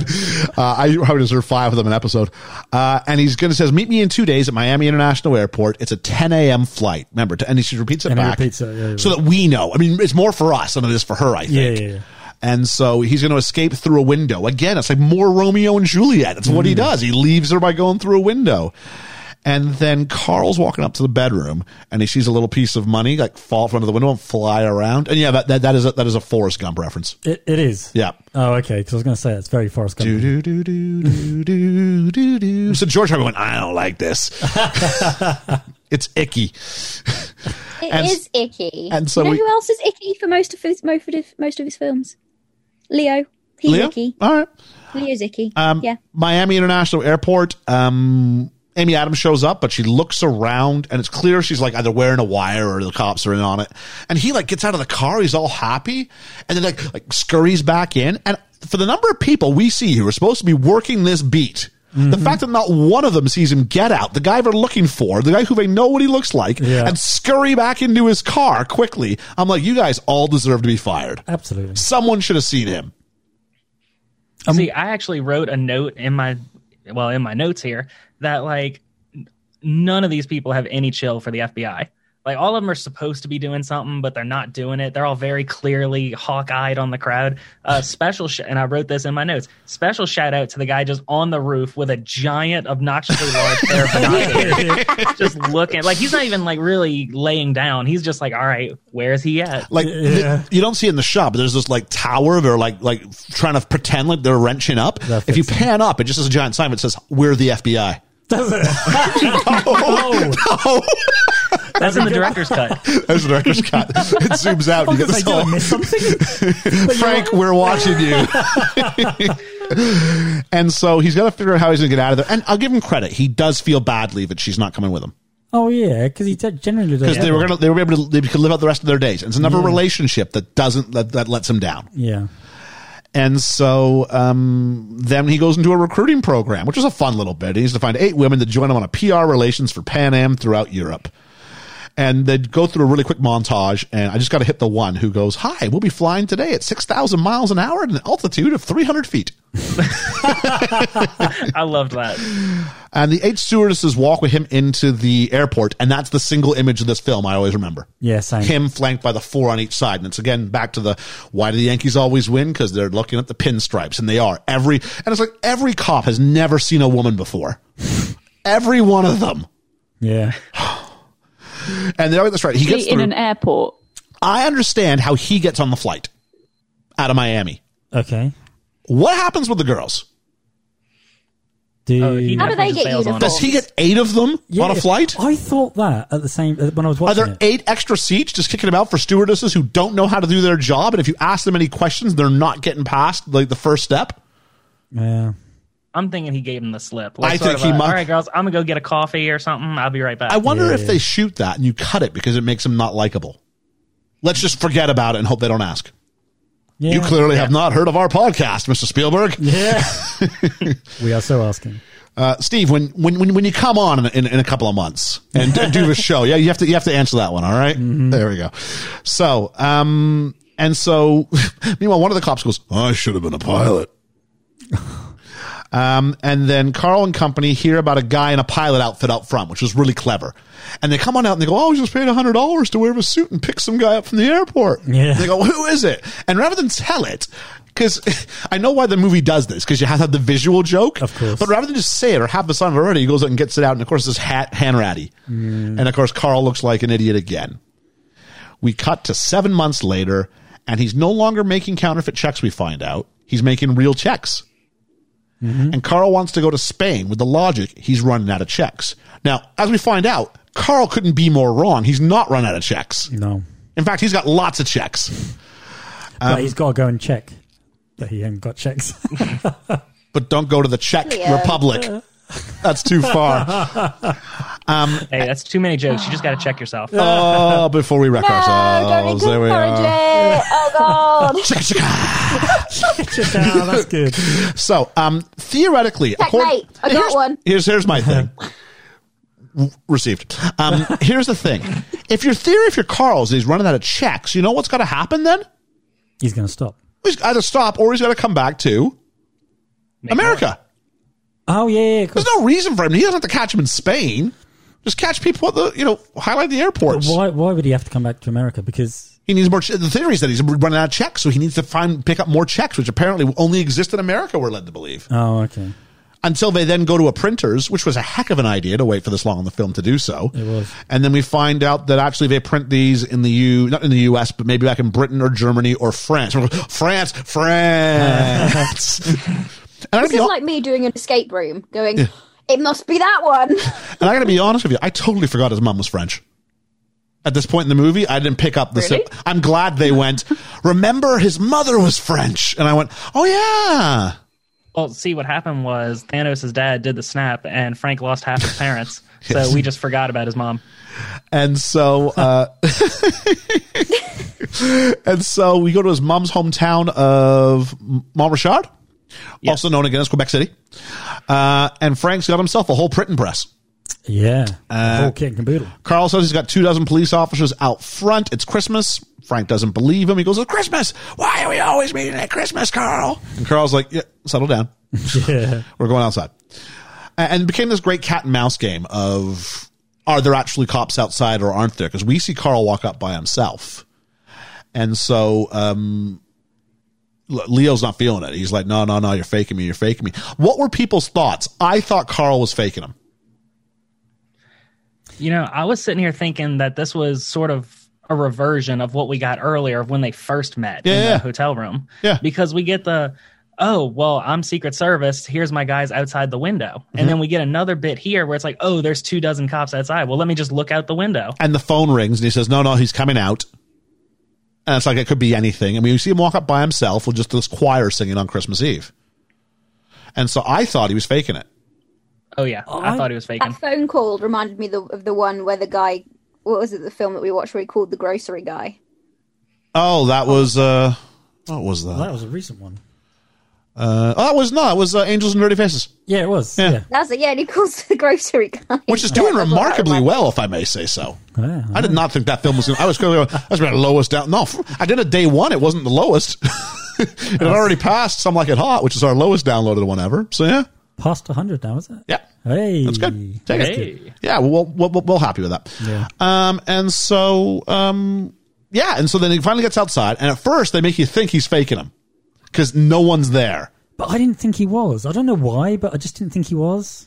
It wouldn't line up There with was too much Frank's honest- mo. There was too No, much sorry, honesty. Carl's there. mo. Yeah, Yeah. There was too much honesty there. Well, then all the cops pull up, and a little known fact, or a little, known- little, little fun fact here anyway, um, the real life Frank Abagnale Jr. is the French officer that arrests Frank on Christmas Eve. Oh. So the real guy is that guy there. Uh, Abagnale's capture is not actually a tent standoff in real life. Um, it was less dramatic because someone saw Abagnale on a wanted poster and recognized him when he was shopping for groceries.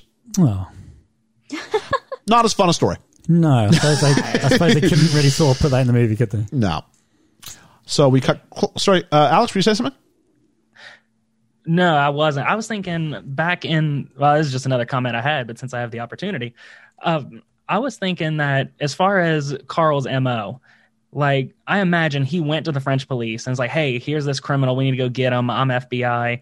And then there might have been some kind of conversation with the chief because we mentioned a chief Luke, where it's like, "Okay, let me get the men together and we'll go." I think it fits with the mo that Carl at this point is panicking, like, "No, Frank's gonna run. He's never in one place too long." Yeah. So he kind of rushed out first, and that's how we get the dramatic entrance of the cops. After Ah, the it could fact. be. Yeah. yeah. Um, and so we. Sorry, go ahead, Georgia. What does MO mean? Is it motive? Modus operandi. Operandi. What does that mean? I assume it's Latin. Method of Basically operation, motive. basically. yeah. What's your mo? Is basically what's your standard procedure? So I kind of I know what it means like in modern, but I was like like in context I could Oh, Okay. like used it, but Yeah. I didn't. I just I've only ever heard it referred to as MO. MO. It must stand for something. Yep. Uh, closer to home, we find out he wants to phone his dad. Find out that his dad's dead. Uh, which was harsh, and we don't. Even, and that, that, that's the first time we find out about it too, which is really Yeah. interesting. Uh, by letting us experience at the same time he does, and we find out that he broke his neck running for a train. yep. And so if you're Frank, Back, if, come back. if you're Yeah. Frank Jr., you could feel really bitter at the government Yeah, you could. Yeah. and you could feel really bitter at his mom. yeah. Yeah. Yeah. So um, he goes ahead and he starts sort of having like violent, I need to be ill, I need to be sick, I'm going to throw up. And so they let him go into a toilet. And then sure enough, he escapes out the toilet. I think he's being genuine at this point. I think it's just like when he's, I think it's like when he's sick and when he makes a run for it as well. I think it's both. I don't think he's exploiting it. No, I just think Well- he's just being an opportunist. He's, he's being opportunistic, but I don't think he's faking being distraught. I think he really had to no, do that. I think he really is. Yeah. and in actuality, this did not happen either. Oh, okay. Do you know what actually did happen, Alex? I do not. Oh, okay. He escaped through the kitchen gallery where, where, where the food goes in the plane. Oh, so he did escape. He does escape the plane, but he doesn't go through the toilet. oh, okay. So, uh, back he f- goes back to his mum's new house, which I don't know how he knows how to get there. No. because she's moved. It's not the same house as before. It's a different house. And Frank sees a sister through the window. Um, she just watches Frank get arrested, and it's like she's Macaulay Culkin at the end of Home Alone, like waving in the window as like the cops take him away. And he goes, "Get me in the car. Put me in the car, Carl. Put me in the car. Get out of the car, Carl. Get out of the car." You made me sound like a police officer. and he's sentenced to 11 years in prison and isolation. Yeah, I don't think that'd be true. I just Not isolation. no. He's not killed I guess the anybody. the thing is like he's able to manipulate everybody so easily. Well, I think that was a recommendation because I think that's up to the warden, not the judge. Okay. Because Yeah. he said, I'm recommending you for isolation. Yep. Um, and then Carl visits Frank at Christmas, and he's on his way somewhere else, but he just happens to drop by. Hey, what do you got in the bag? Oh, it's this check thing, and he puts it up there, and Frank solves it in like two seconds. I call shenanigans on this. All right. If Carl had gone in going, right, Merry Christmas and all this, but you know you what you did in the past. Don't suppose you can have a look at these for me. Yeah.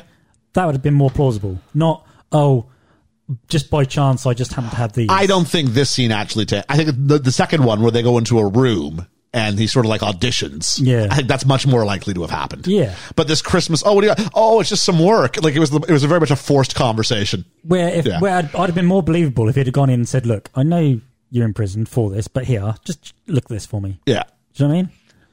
Well, unless Carl was just trying to bait him. Oh, you know, I just have some fraudulent checks. Here. Yeah. Is, is, is that Carl? No, Who just carries around some random fraudulent checks on Christmas? You've never, you've never hung out with Carl Hanratty on Christmas. This is the, this is the first Christmas he's had off in years. Not, and he's gonna party. what, what did you think we were exclusive, Frank? There's other forgers that I have relationships with as well. he's going to check that off his list. Oh. Uh, and so Frank then begins to work for the FBI, and he doesn't know what to do with his time, especially his weekends. Hmm.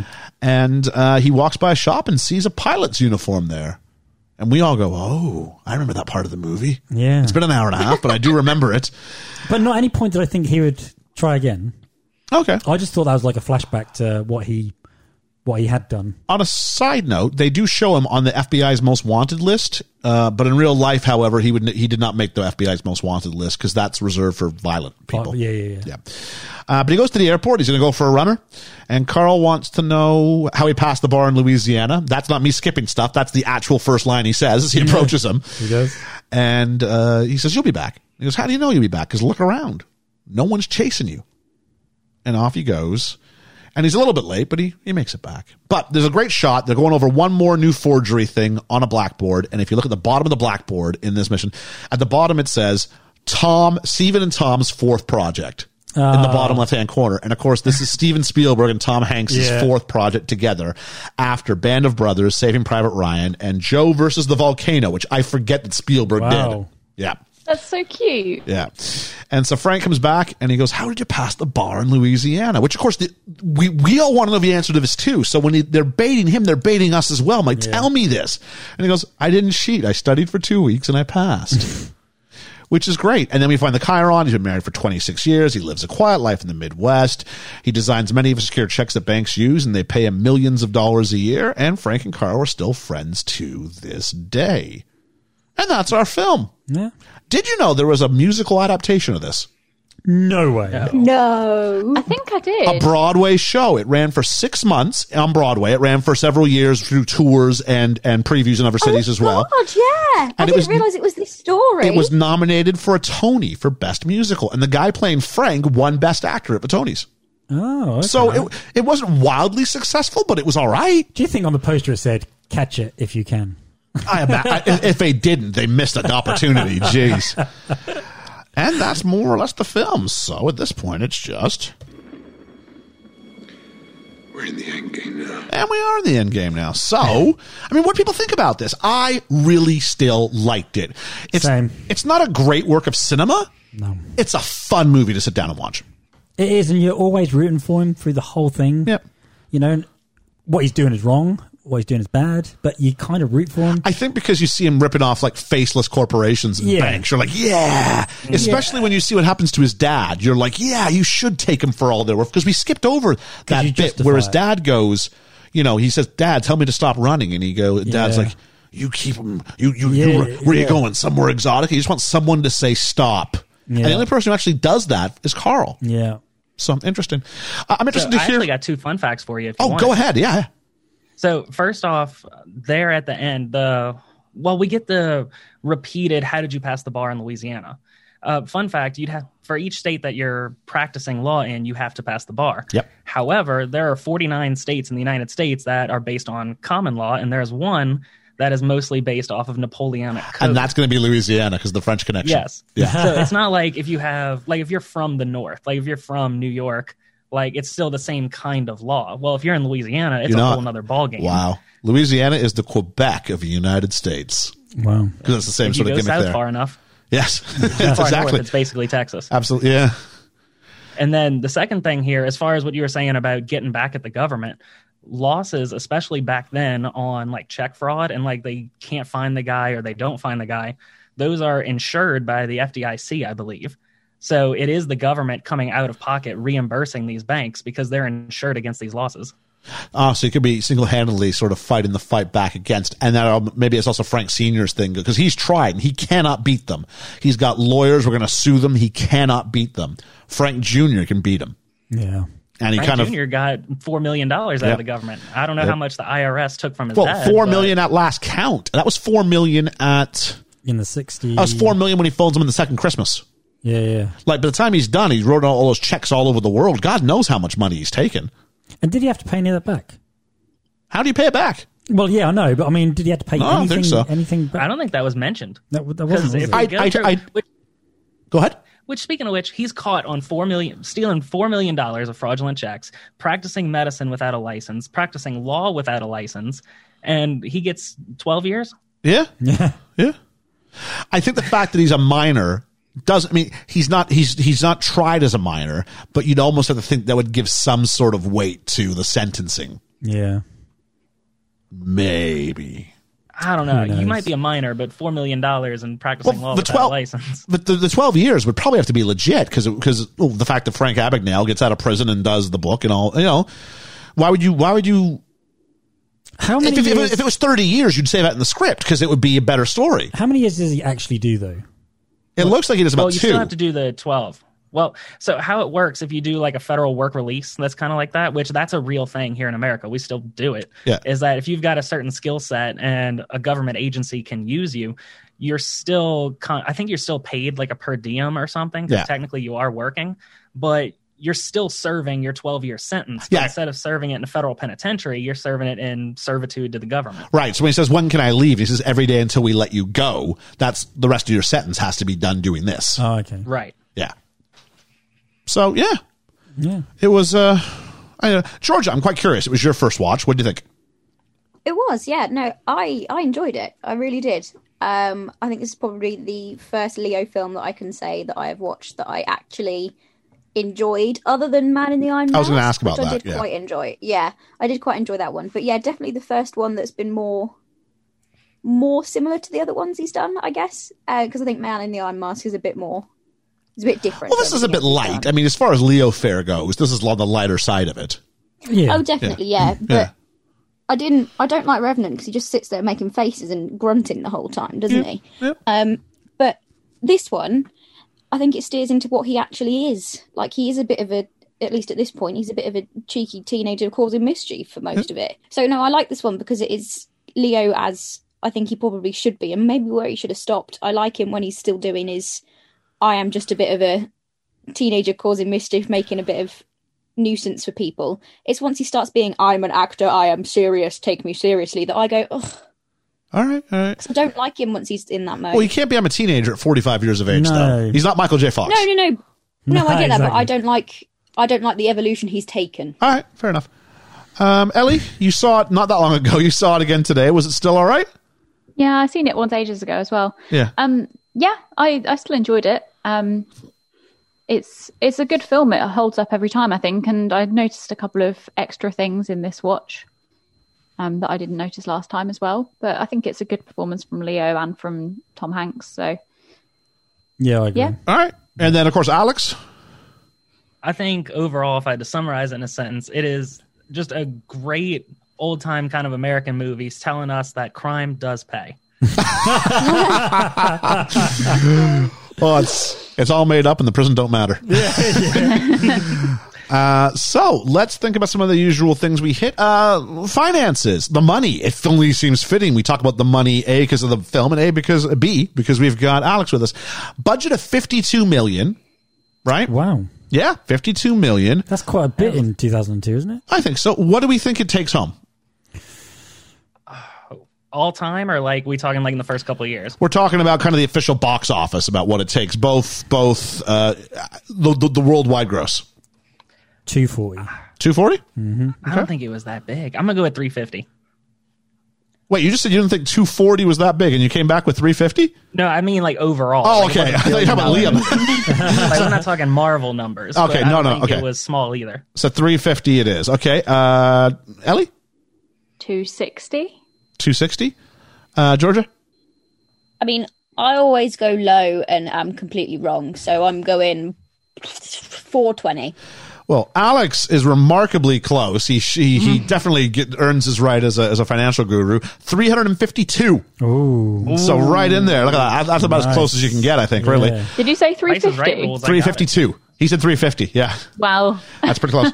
um, the film, 150 different locations, shot in 52 days.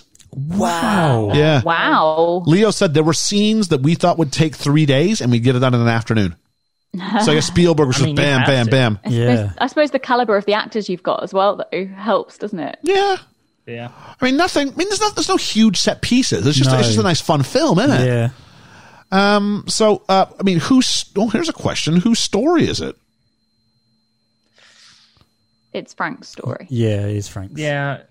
I gotta give it to Frank. More Frank's than, than Carl's.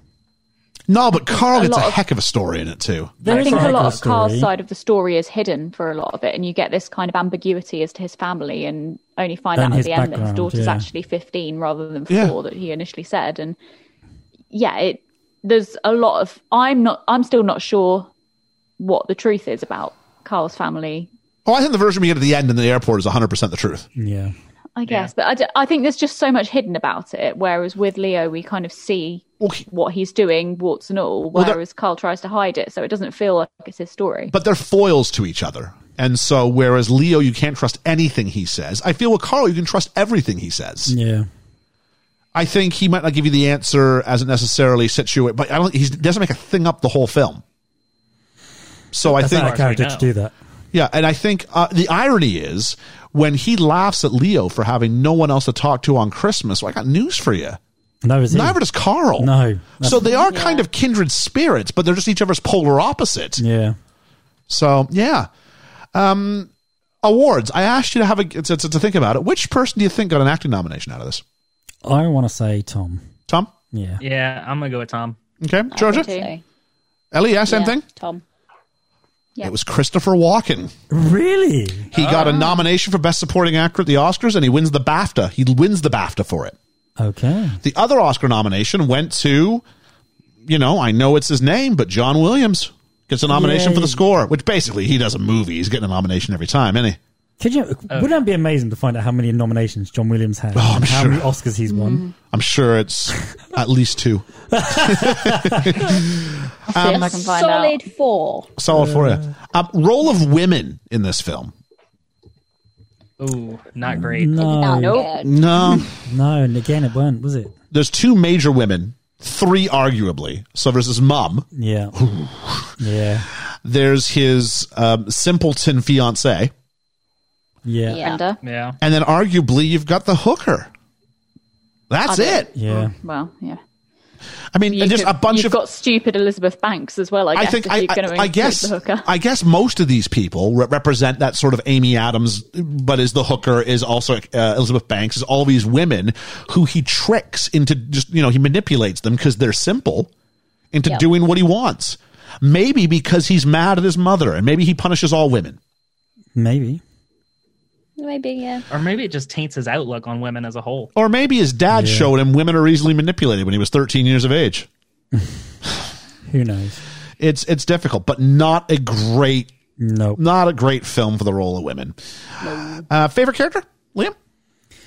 My favourite character was Han Ray.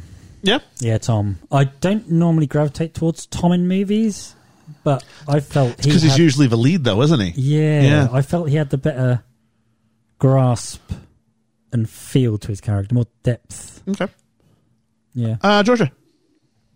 Uh, I'm probably going to go with Tom. Yeah, even though he is a bit icky, I quite liked him in this because he he is a bit of a father figure, and that's quite nice to see rather than a bold action hero or whatever it is he usually does. I don't really know. I don't watch many of his films because I don't like him. Yeah, he's definitely But- not an action hero. that I'd like to see. Am I confusing him? I'm confusing him with what's his face? Mm, John McClane. oh, Bruce, Bruce Bruce Willis. Willis. You- Yeah, I- I that's thought- what I'm I- I thought maybe you were confusing confusing him with Tom Cruise because they share a first name.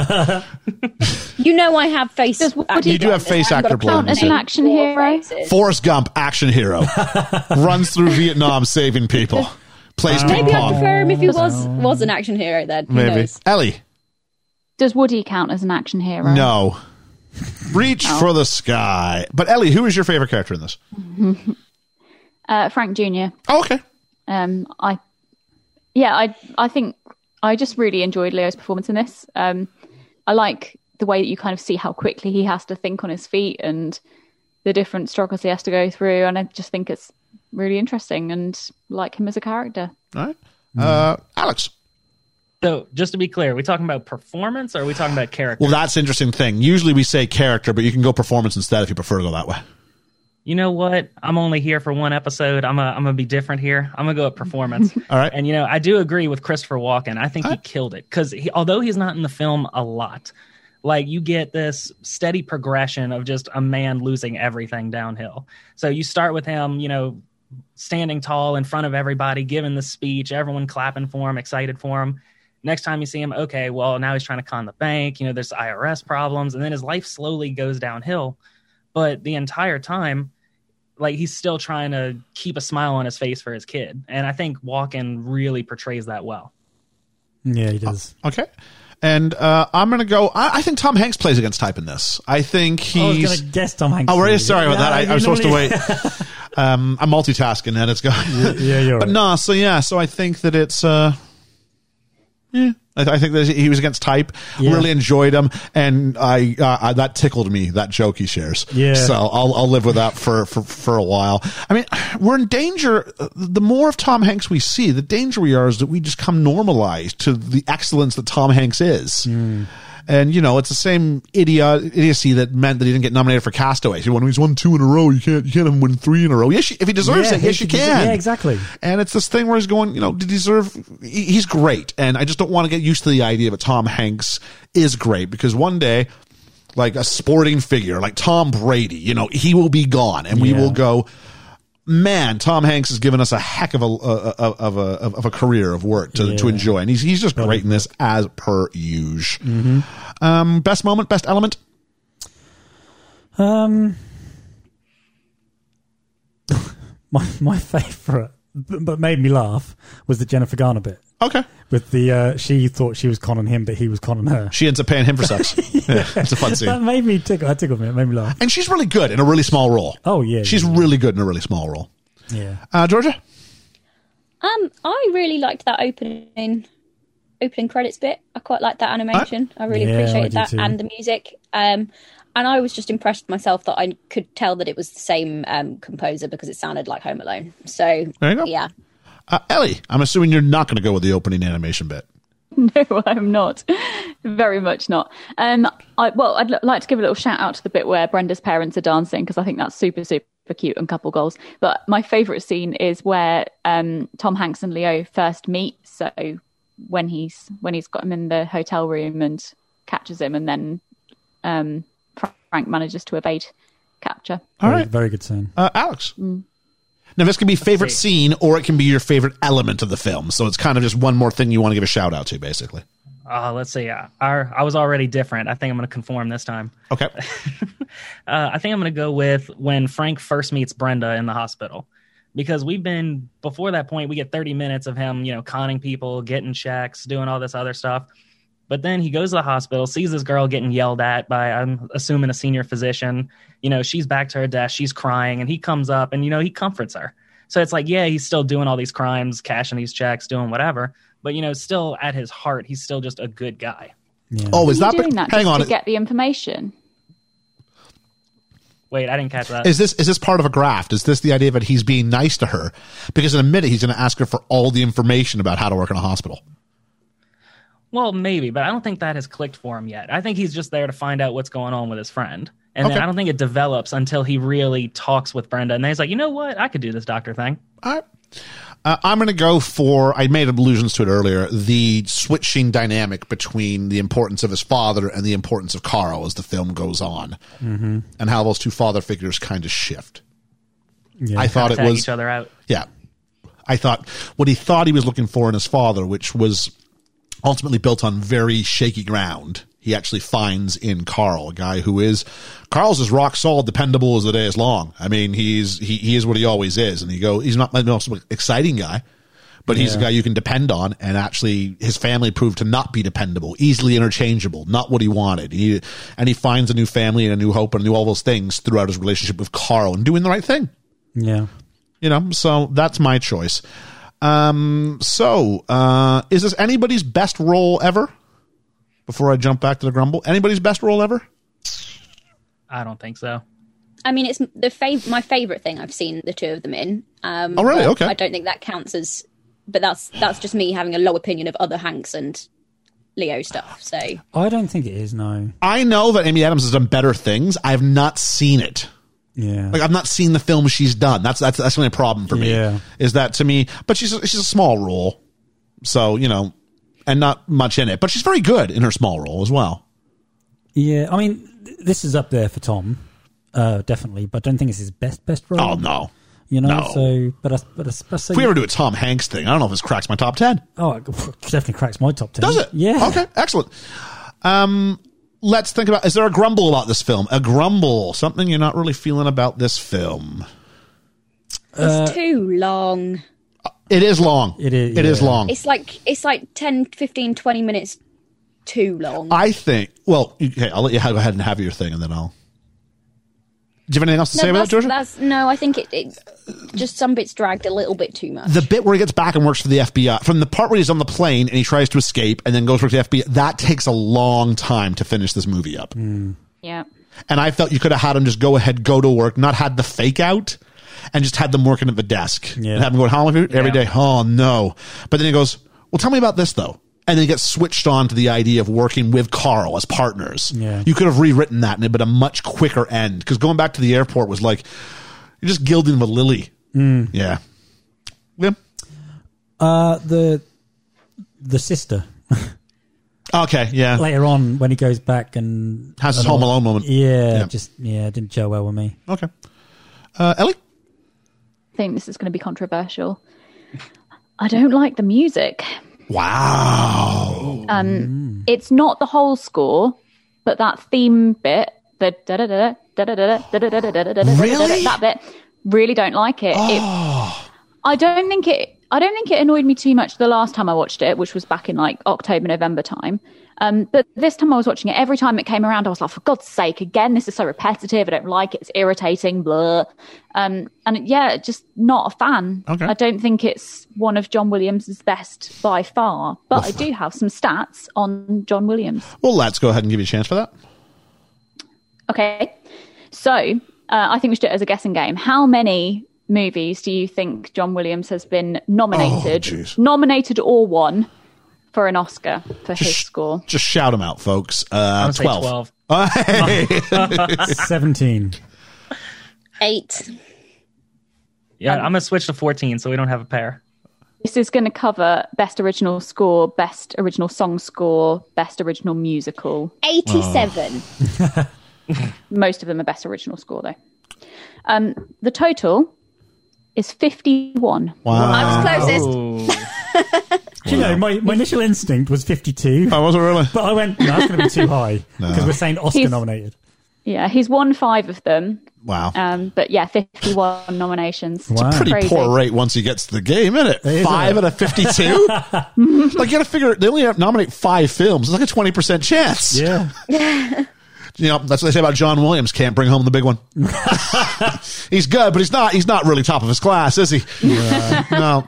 He He's is no the. James Horner, is he? No, he's no, he's no James Horner. he's no Hans Zimmer. Hans Zimmer. Yeah. That's Horn, Horner's all right. Horner's like He's the one- Braveheart, Titanic. what- did he? Who, who did um, Gladiator?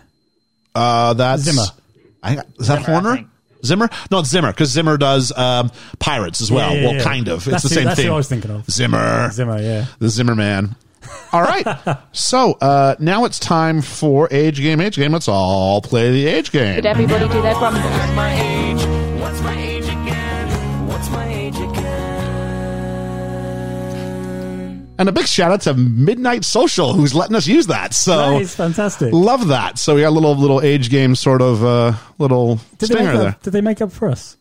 No, no, Oh, it I, was I already found had- it and went, Oh, "Hey, okay. I'd like to use that," and they went, "Sure." Oh, no. They couldn't have been nicer about it. Oh, cool. So many things. Midnight Social Network come out on YouTube as well as other. I mean, go ahead and buy their music wherever, but you can go to YouTube and find all the information out there. Cool. So, uh, Ellie, sorry, you were saying something. I think Yeah, did everybody do their grumbles? did we? Oh no, I don't think I got to mine. Uh, I Did got Alex skipped, do but his? it's all good. No, Yeah. I, I got skipped. Go, didn't go do ahead, Alex. Alex Go or- ahead and go ahead, Alex, Yeah. and do your do your grumble. Uh, it's, uh, honestly, I don't really have that big of a grumble of this movie. Not anything too huge. I did around the middle of the movie start hating how we're treating women here. Like, because it seems like every time we meet, especially like we're bringing in the cameos, you know, Elizabeth Banks, Amy Adams, and it's like it's just he's using them at a certain Yeah. point. Like I, that, I didn't like. Like, w- could we have one respectable woman here? Yeah, yeah. I guess the closest would be Amy Adams' mom, but I don't think her character's fleshed out enough. No. No, No. she gets like what No, four it's lines tiny. maybe. Yeah. Um, I if I had a grumble, it's not it's not huge. It's that for the most part, this film it's well, it's about three people. It's Tom, it's Leo, and at times it's Christopher Walken, and that's it. And I felt there are moments where other people could have had. There's a lot of people in here, but they don't do much. No. So I get it. It's supposed to be Leo versus Carl, but sometimes that was at the expense of everything else. And that's a choice they made. I think I might have enjoyed a, a- a wider breadth of something. I especially didn't like the mom. I'll say that. I know I'm not supposed to, but I, it's not that I didn't like her because I was supposed to not like her. I didn't like her. So I don't think she was affected. I didn't like her at the start. so, you know, it didn't get any better as, as things went, went downhill. So there's mine. But back to the age game, age game. Let's all play the age game. I get to abstain from the first one because I definitely know the answer to this. I take it the first one is Leo. I'm guessing. Okay, so Frank Jr. I'm going to say 32. Thirty-two. I was. Oh, I was gonna go with like twenty-six. Uh, 28 in the bi- in the middle of you two. Yes. Yeah, he's 28. Yeah. So, so the fun thing is when he when he when he tells her, uh, you know, she goes, "No, you're Frank. You're Frank Connors. You're 28 years old. He is 28 years old." That's a nice little callback. yeah. So Hanks. See, I don't know any of the other ones, so I'm gonna jump in here and say I think Hanks is 45. I say forty-one. I'm going to say a little bit older. I'm going to say 47. 43? Between Ian and Liam, he's 46. Oh, yeah. Christopher Walken. Ooh, 52. 53. I'll I'll go go. with fifty-five. I'll go 54. 59. Wow. Brought to you by Owen Wilson. Wow. Wow. Wow. Oh, we haven't done that for a while. Wow. And um, the final one, Amy Adams. Amy. Oh, okay. Ooh. I'm going to say young. You know what? 26. I'm going to say I was Right in really there. younger, 22. 21. 23. 28. Wow. Wow. Okay. Okay. Yeah. Yeah. Good she's for her. a lot old. She's, they're the same age. Yeah. Wow. Wow. So They're there we both go. looking young. Oh, she's the same age as Leo. Wow, that's, that's quite interesting. Yeah, That is interesting. So that would be the age game. So, um, Georgia, critics, critics, critics, critics. Yes. Do, do, do, do. Uh, so this wasn't difficult to find. There's loads of reviews on this because I think it's caused quite a stir. Um, a lot of people like it. It's a lot of fives out of fives, four out, fours out of fives, and then like threes out of fours and that sort of thing.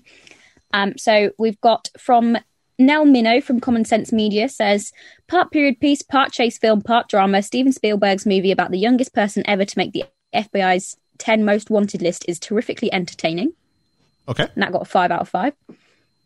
Uh, Mark Dining or Dinning, can't tell, from Empire um, says more slow burning than you'd, you'd expect, and all the more breathtaking for it. A fitting dessert to Spielberg's preceding entree and main course of AI and Minority Report, and one hell of a ride. So he enjoyed it. He gave it four out of five. Okay. Um, then we got a couple of um, a couple of shorter ones. Um, Glenn Kenny from Premier Magazine just s- simply says this is a delectable film indeed, and gives it four out of four. Um, Paul Paul Burns from the uh, Sydney Morning Herald says Henratty isn't strictly f- a factual character. He's called O'Re- O'Reilly in the book, but not his real name either. P- The performance Hanks gives makes you wish he were. Abagnale isn't strictly factual either, but Di- DiCaprio makes him an attractive counterfeit, which I thought was funny because it's all about counterfeit checks. And that And does then- tie into what we said earlier about the fact they couldn't release that he was actually based on a real guy because he was still working. yeah, exactly. Yeah. Yeah. Yeah. And then we get our um, good old friend Roger Ebert Ebs. um, says this is not a major Spielberg film, although it is an effortlessly watchable one. Uh, Spielberg and his writer Jeff Natherson, working from the memoir by the real Frank Abigail Jr. and Stan Redding, don't force matters or plumb for deep significance. The story is a good story, directly told, and such meaning as it has comes from the irony. And the only person that who's completely appreciates Abagnale's accomplishment is the man trying to arrest him, which I thought was yeah, it's quite good. Yep. And just some from our regular uh, hit squad, if you will, our own FBI. Uh, friend of the podcast, uh, Liam, you'll have to do it because no one else is going to do it. Dwayne Smith Dwayne Smith. says, I Don't love do it. I No, love this. Don't let him have it. says, I love this film. One of my favorites. The cinematography is exceptional. This film has style. Excellent pacing, too. Tom Hanks is wonderful as ever. This is the start of Leo becoming an exceptional actor with this and Gangs in New York being released in the same year. And I would agree with that. Yeah, I agree. He says, Christopher Walken plays Frank Sr. to perfection, understated. Plays a man infatuated with a woman, clearly not with him so well. Uh, Griff from Paul and Griff says, the best cat and mouse film ever. Leaves you wanting Frank to never get caught. Also includes the best knock knock joke in cinema history. I fully agree. the cast is great. The score is great. A film you can watch over and over again. Uh, I kind of wanted Frank to get caught. You did. After a while, I got tired. You're Like, okay, at some point you have to you have to correct this. Yeah. Yeah, you did. Yeah. Yeah, yeah.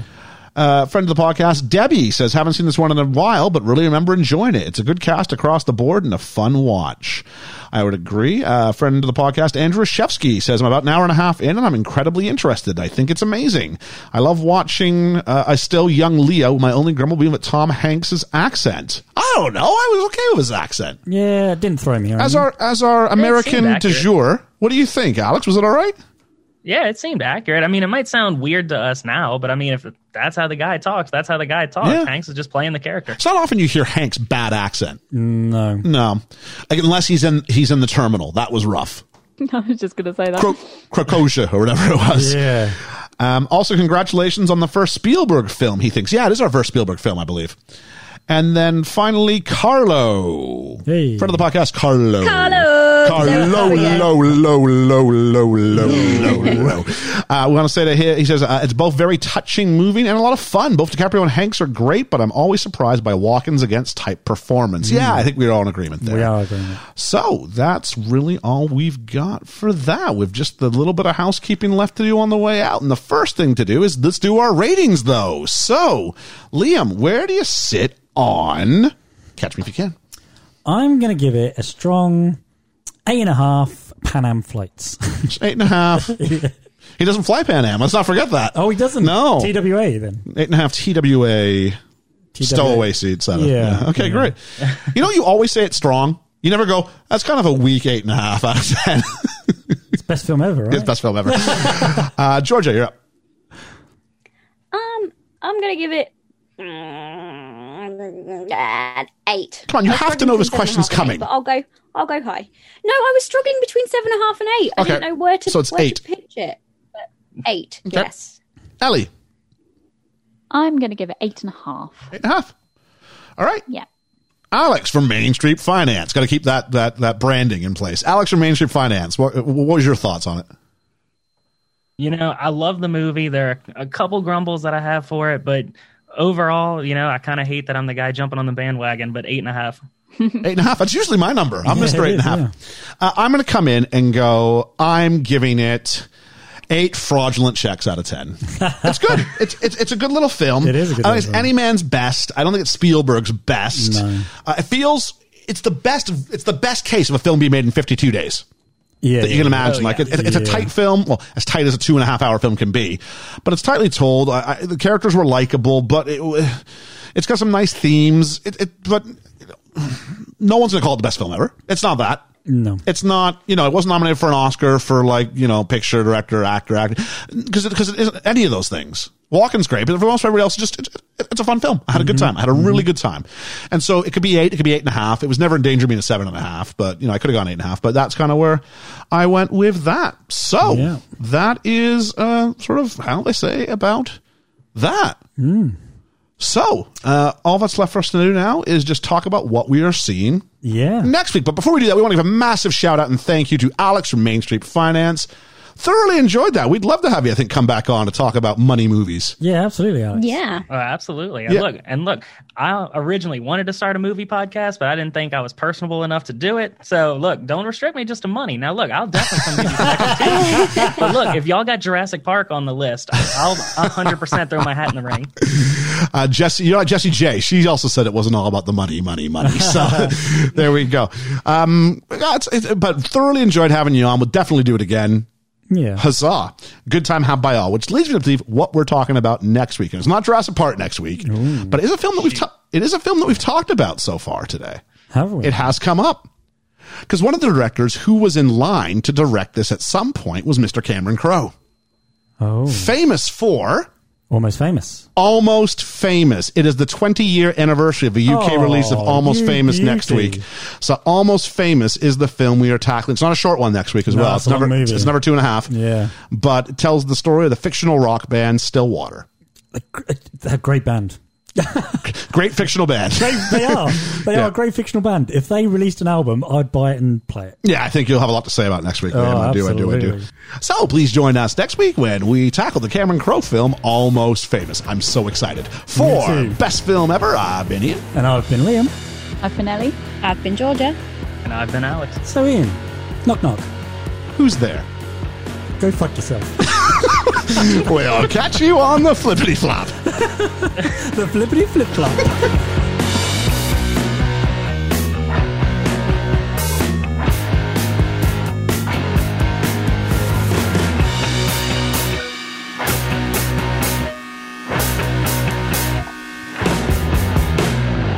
So please join us next week when we tackle the Cameron Crowe film Almost Famous. I'm so excited. For too. best film ever, I've been Ian. And I've been Liam. I've been Ellie. I've been Georgia. And I've been Alex. And so, fuck. This is why Liam doesn't do. All I have to do is go, hey, Ian, knock, knock. That's it. Do it again, do it again, do it again, do it again. That's so next year's blooper. uh,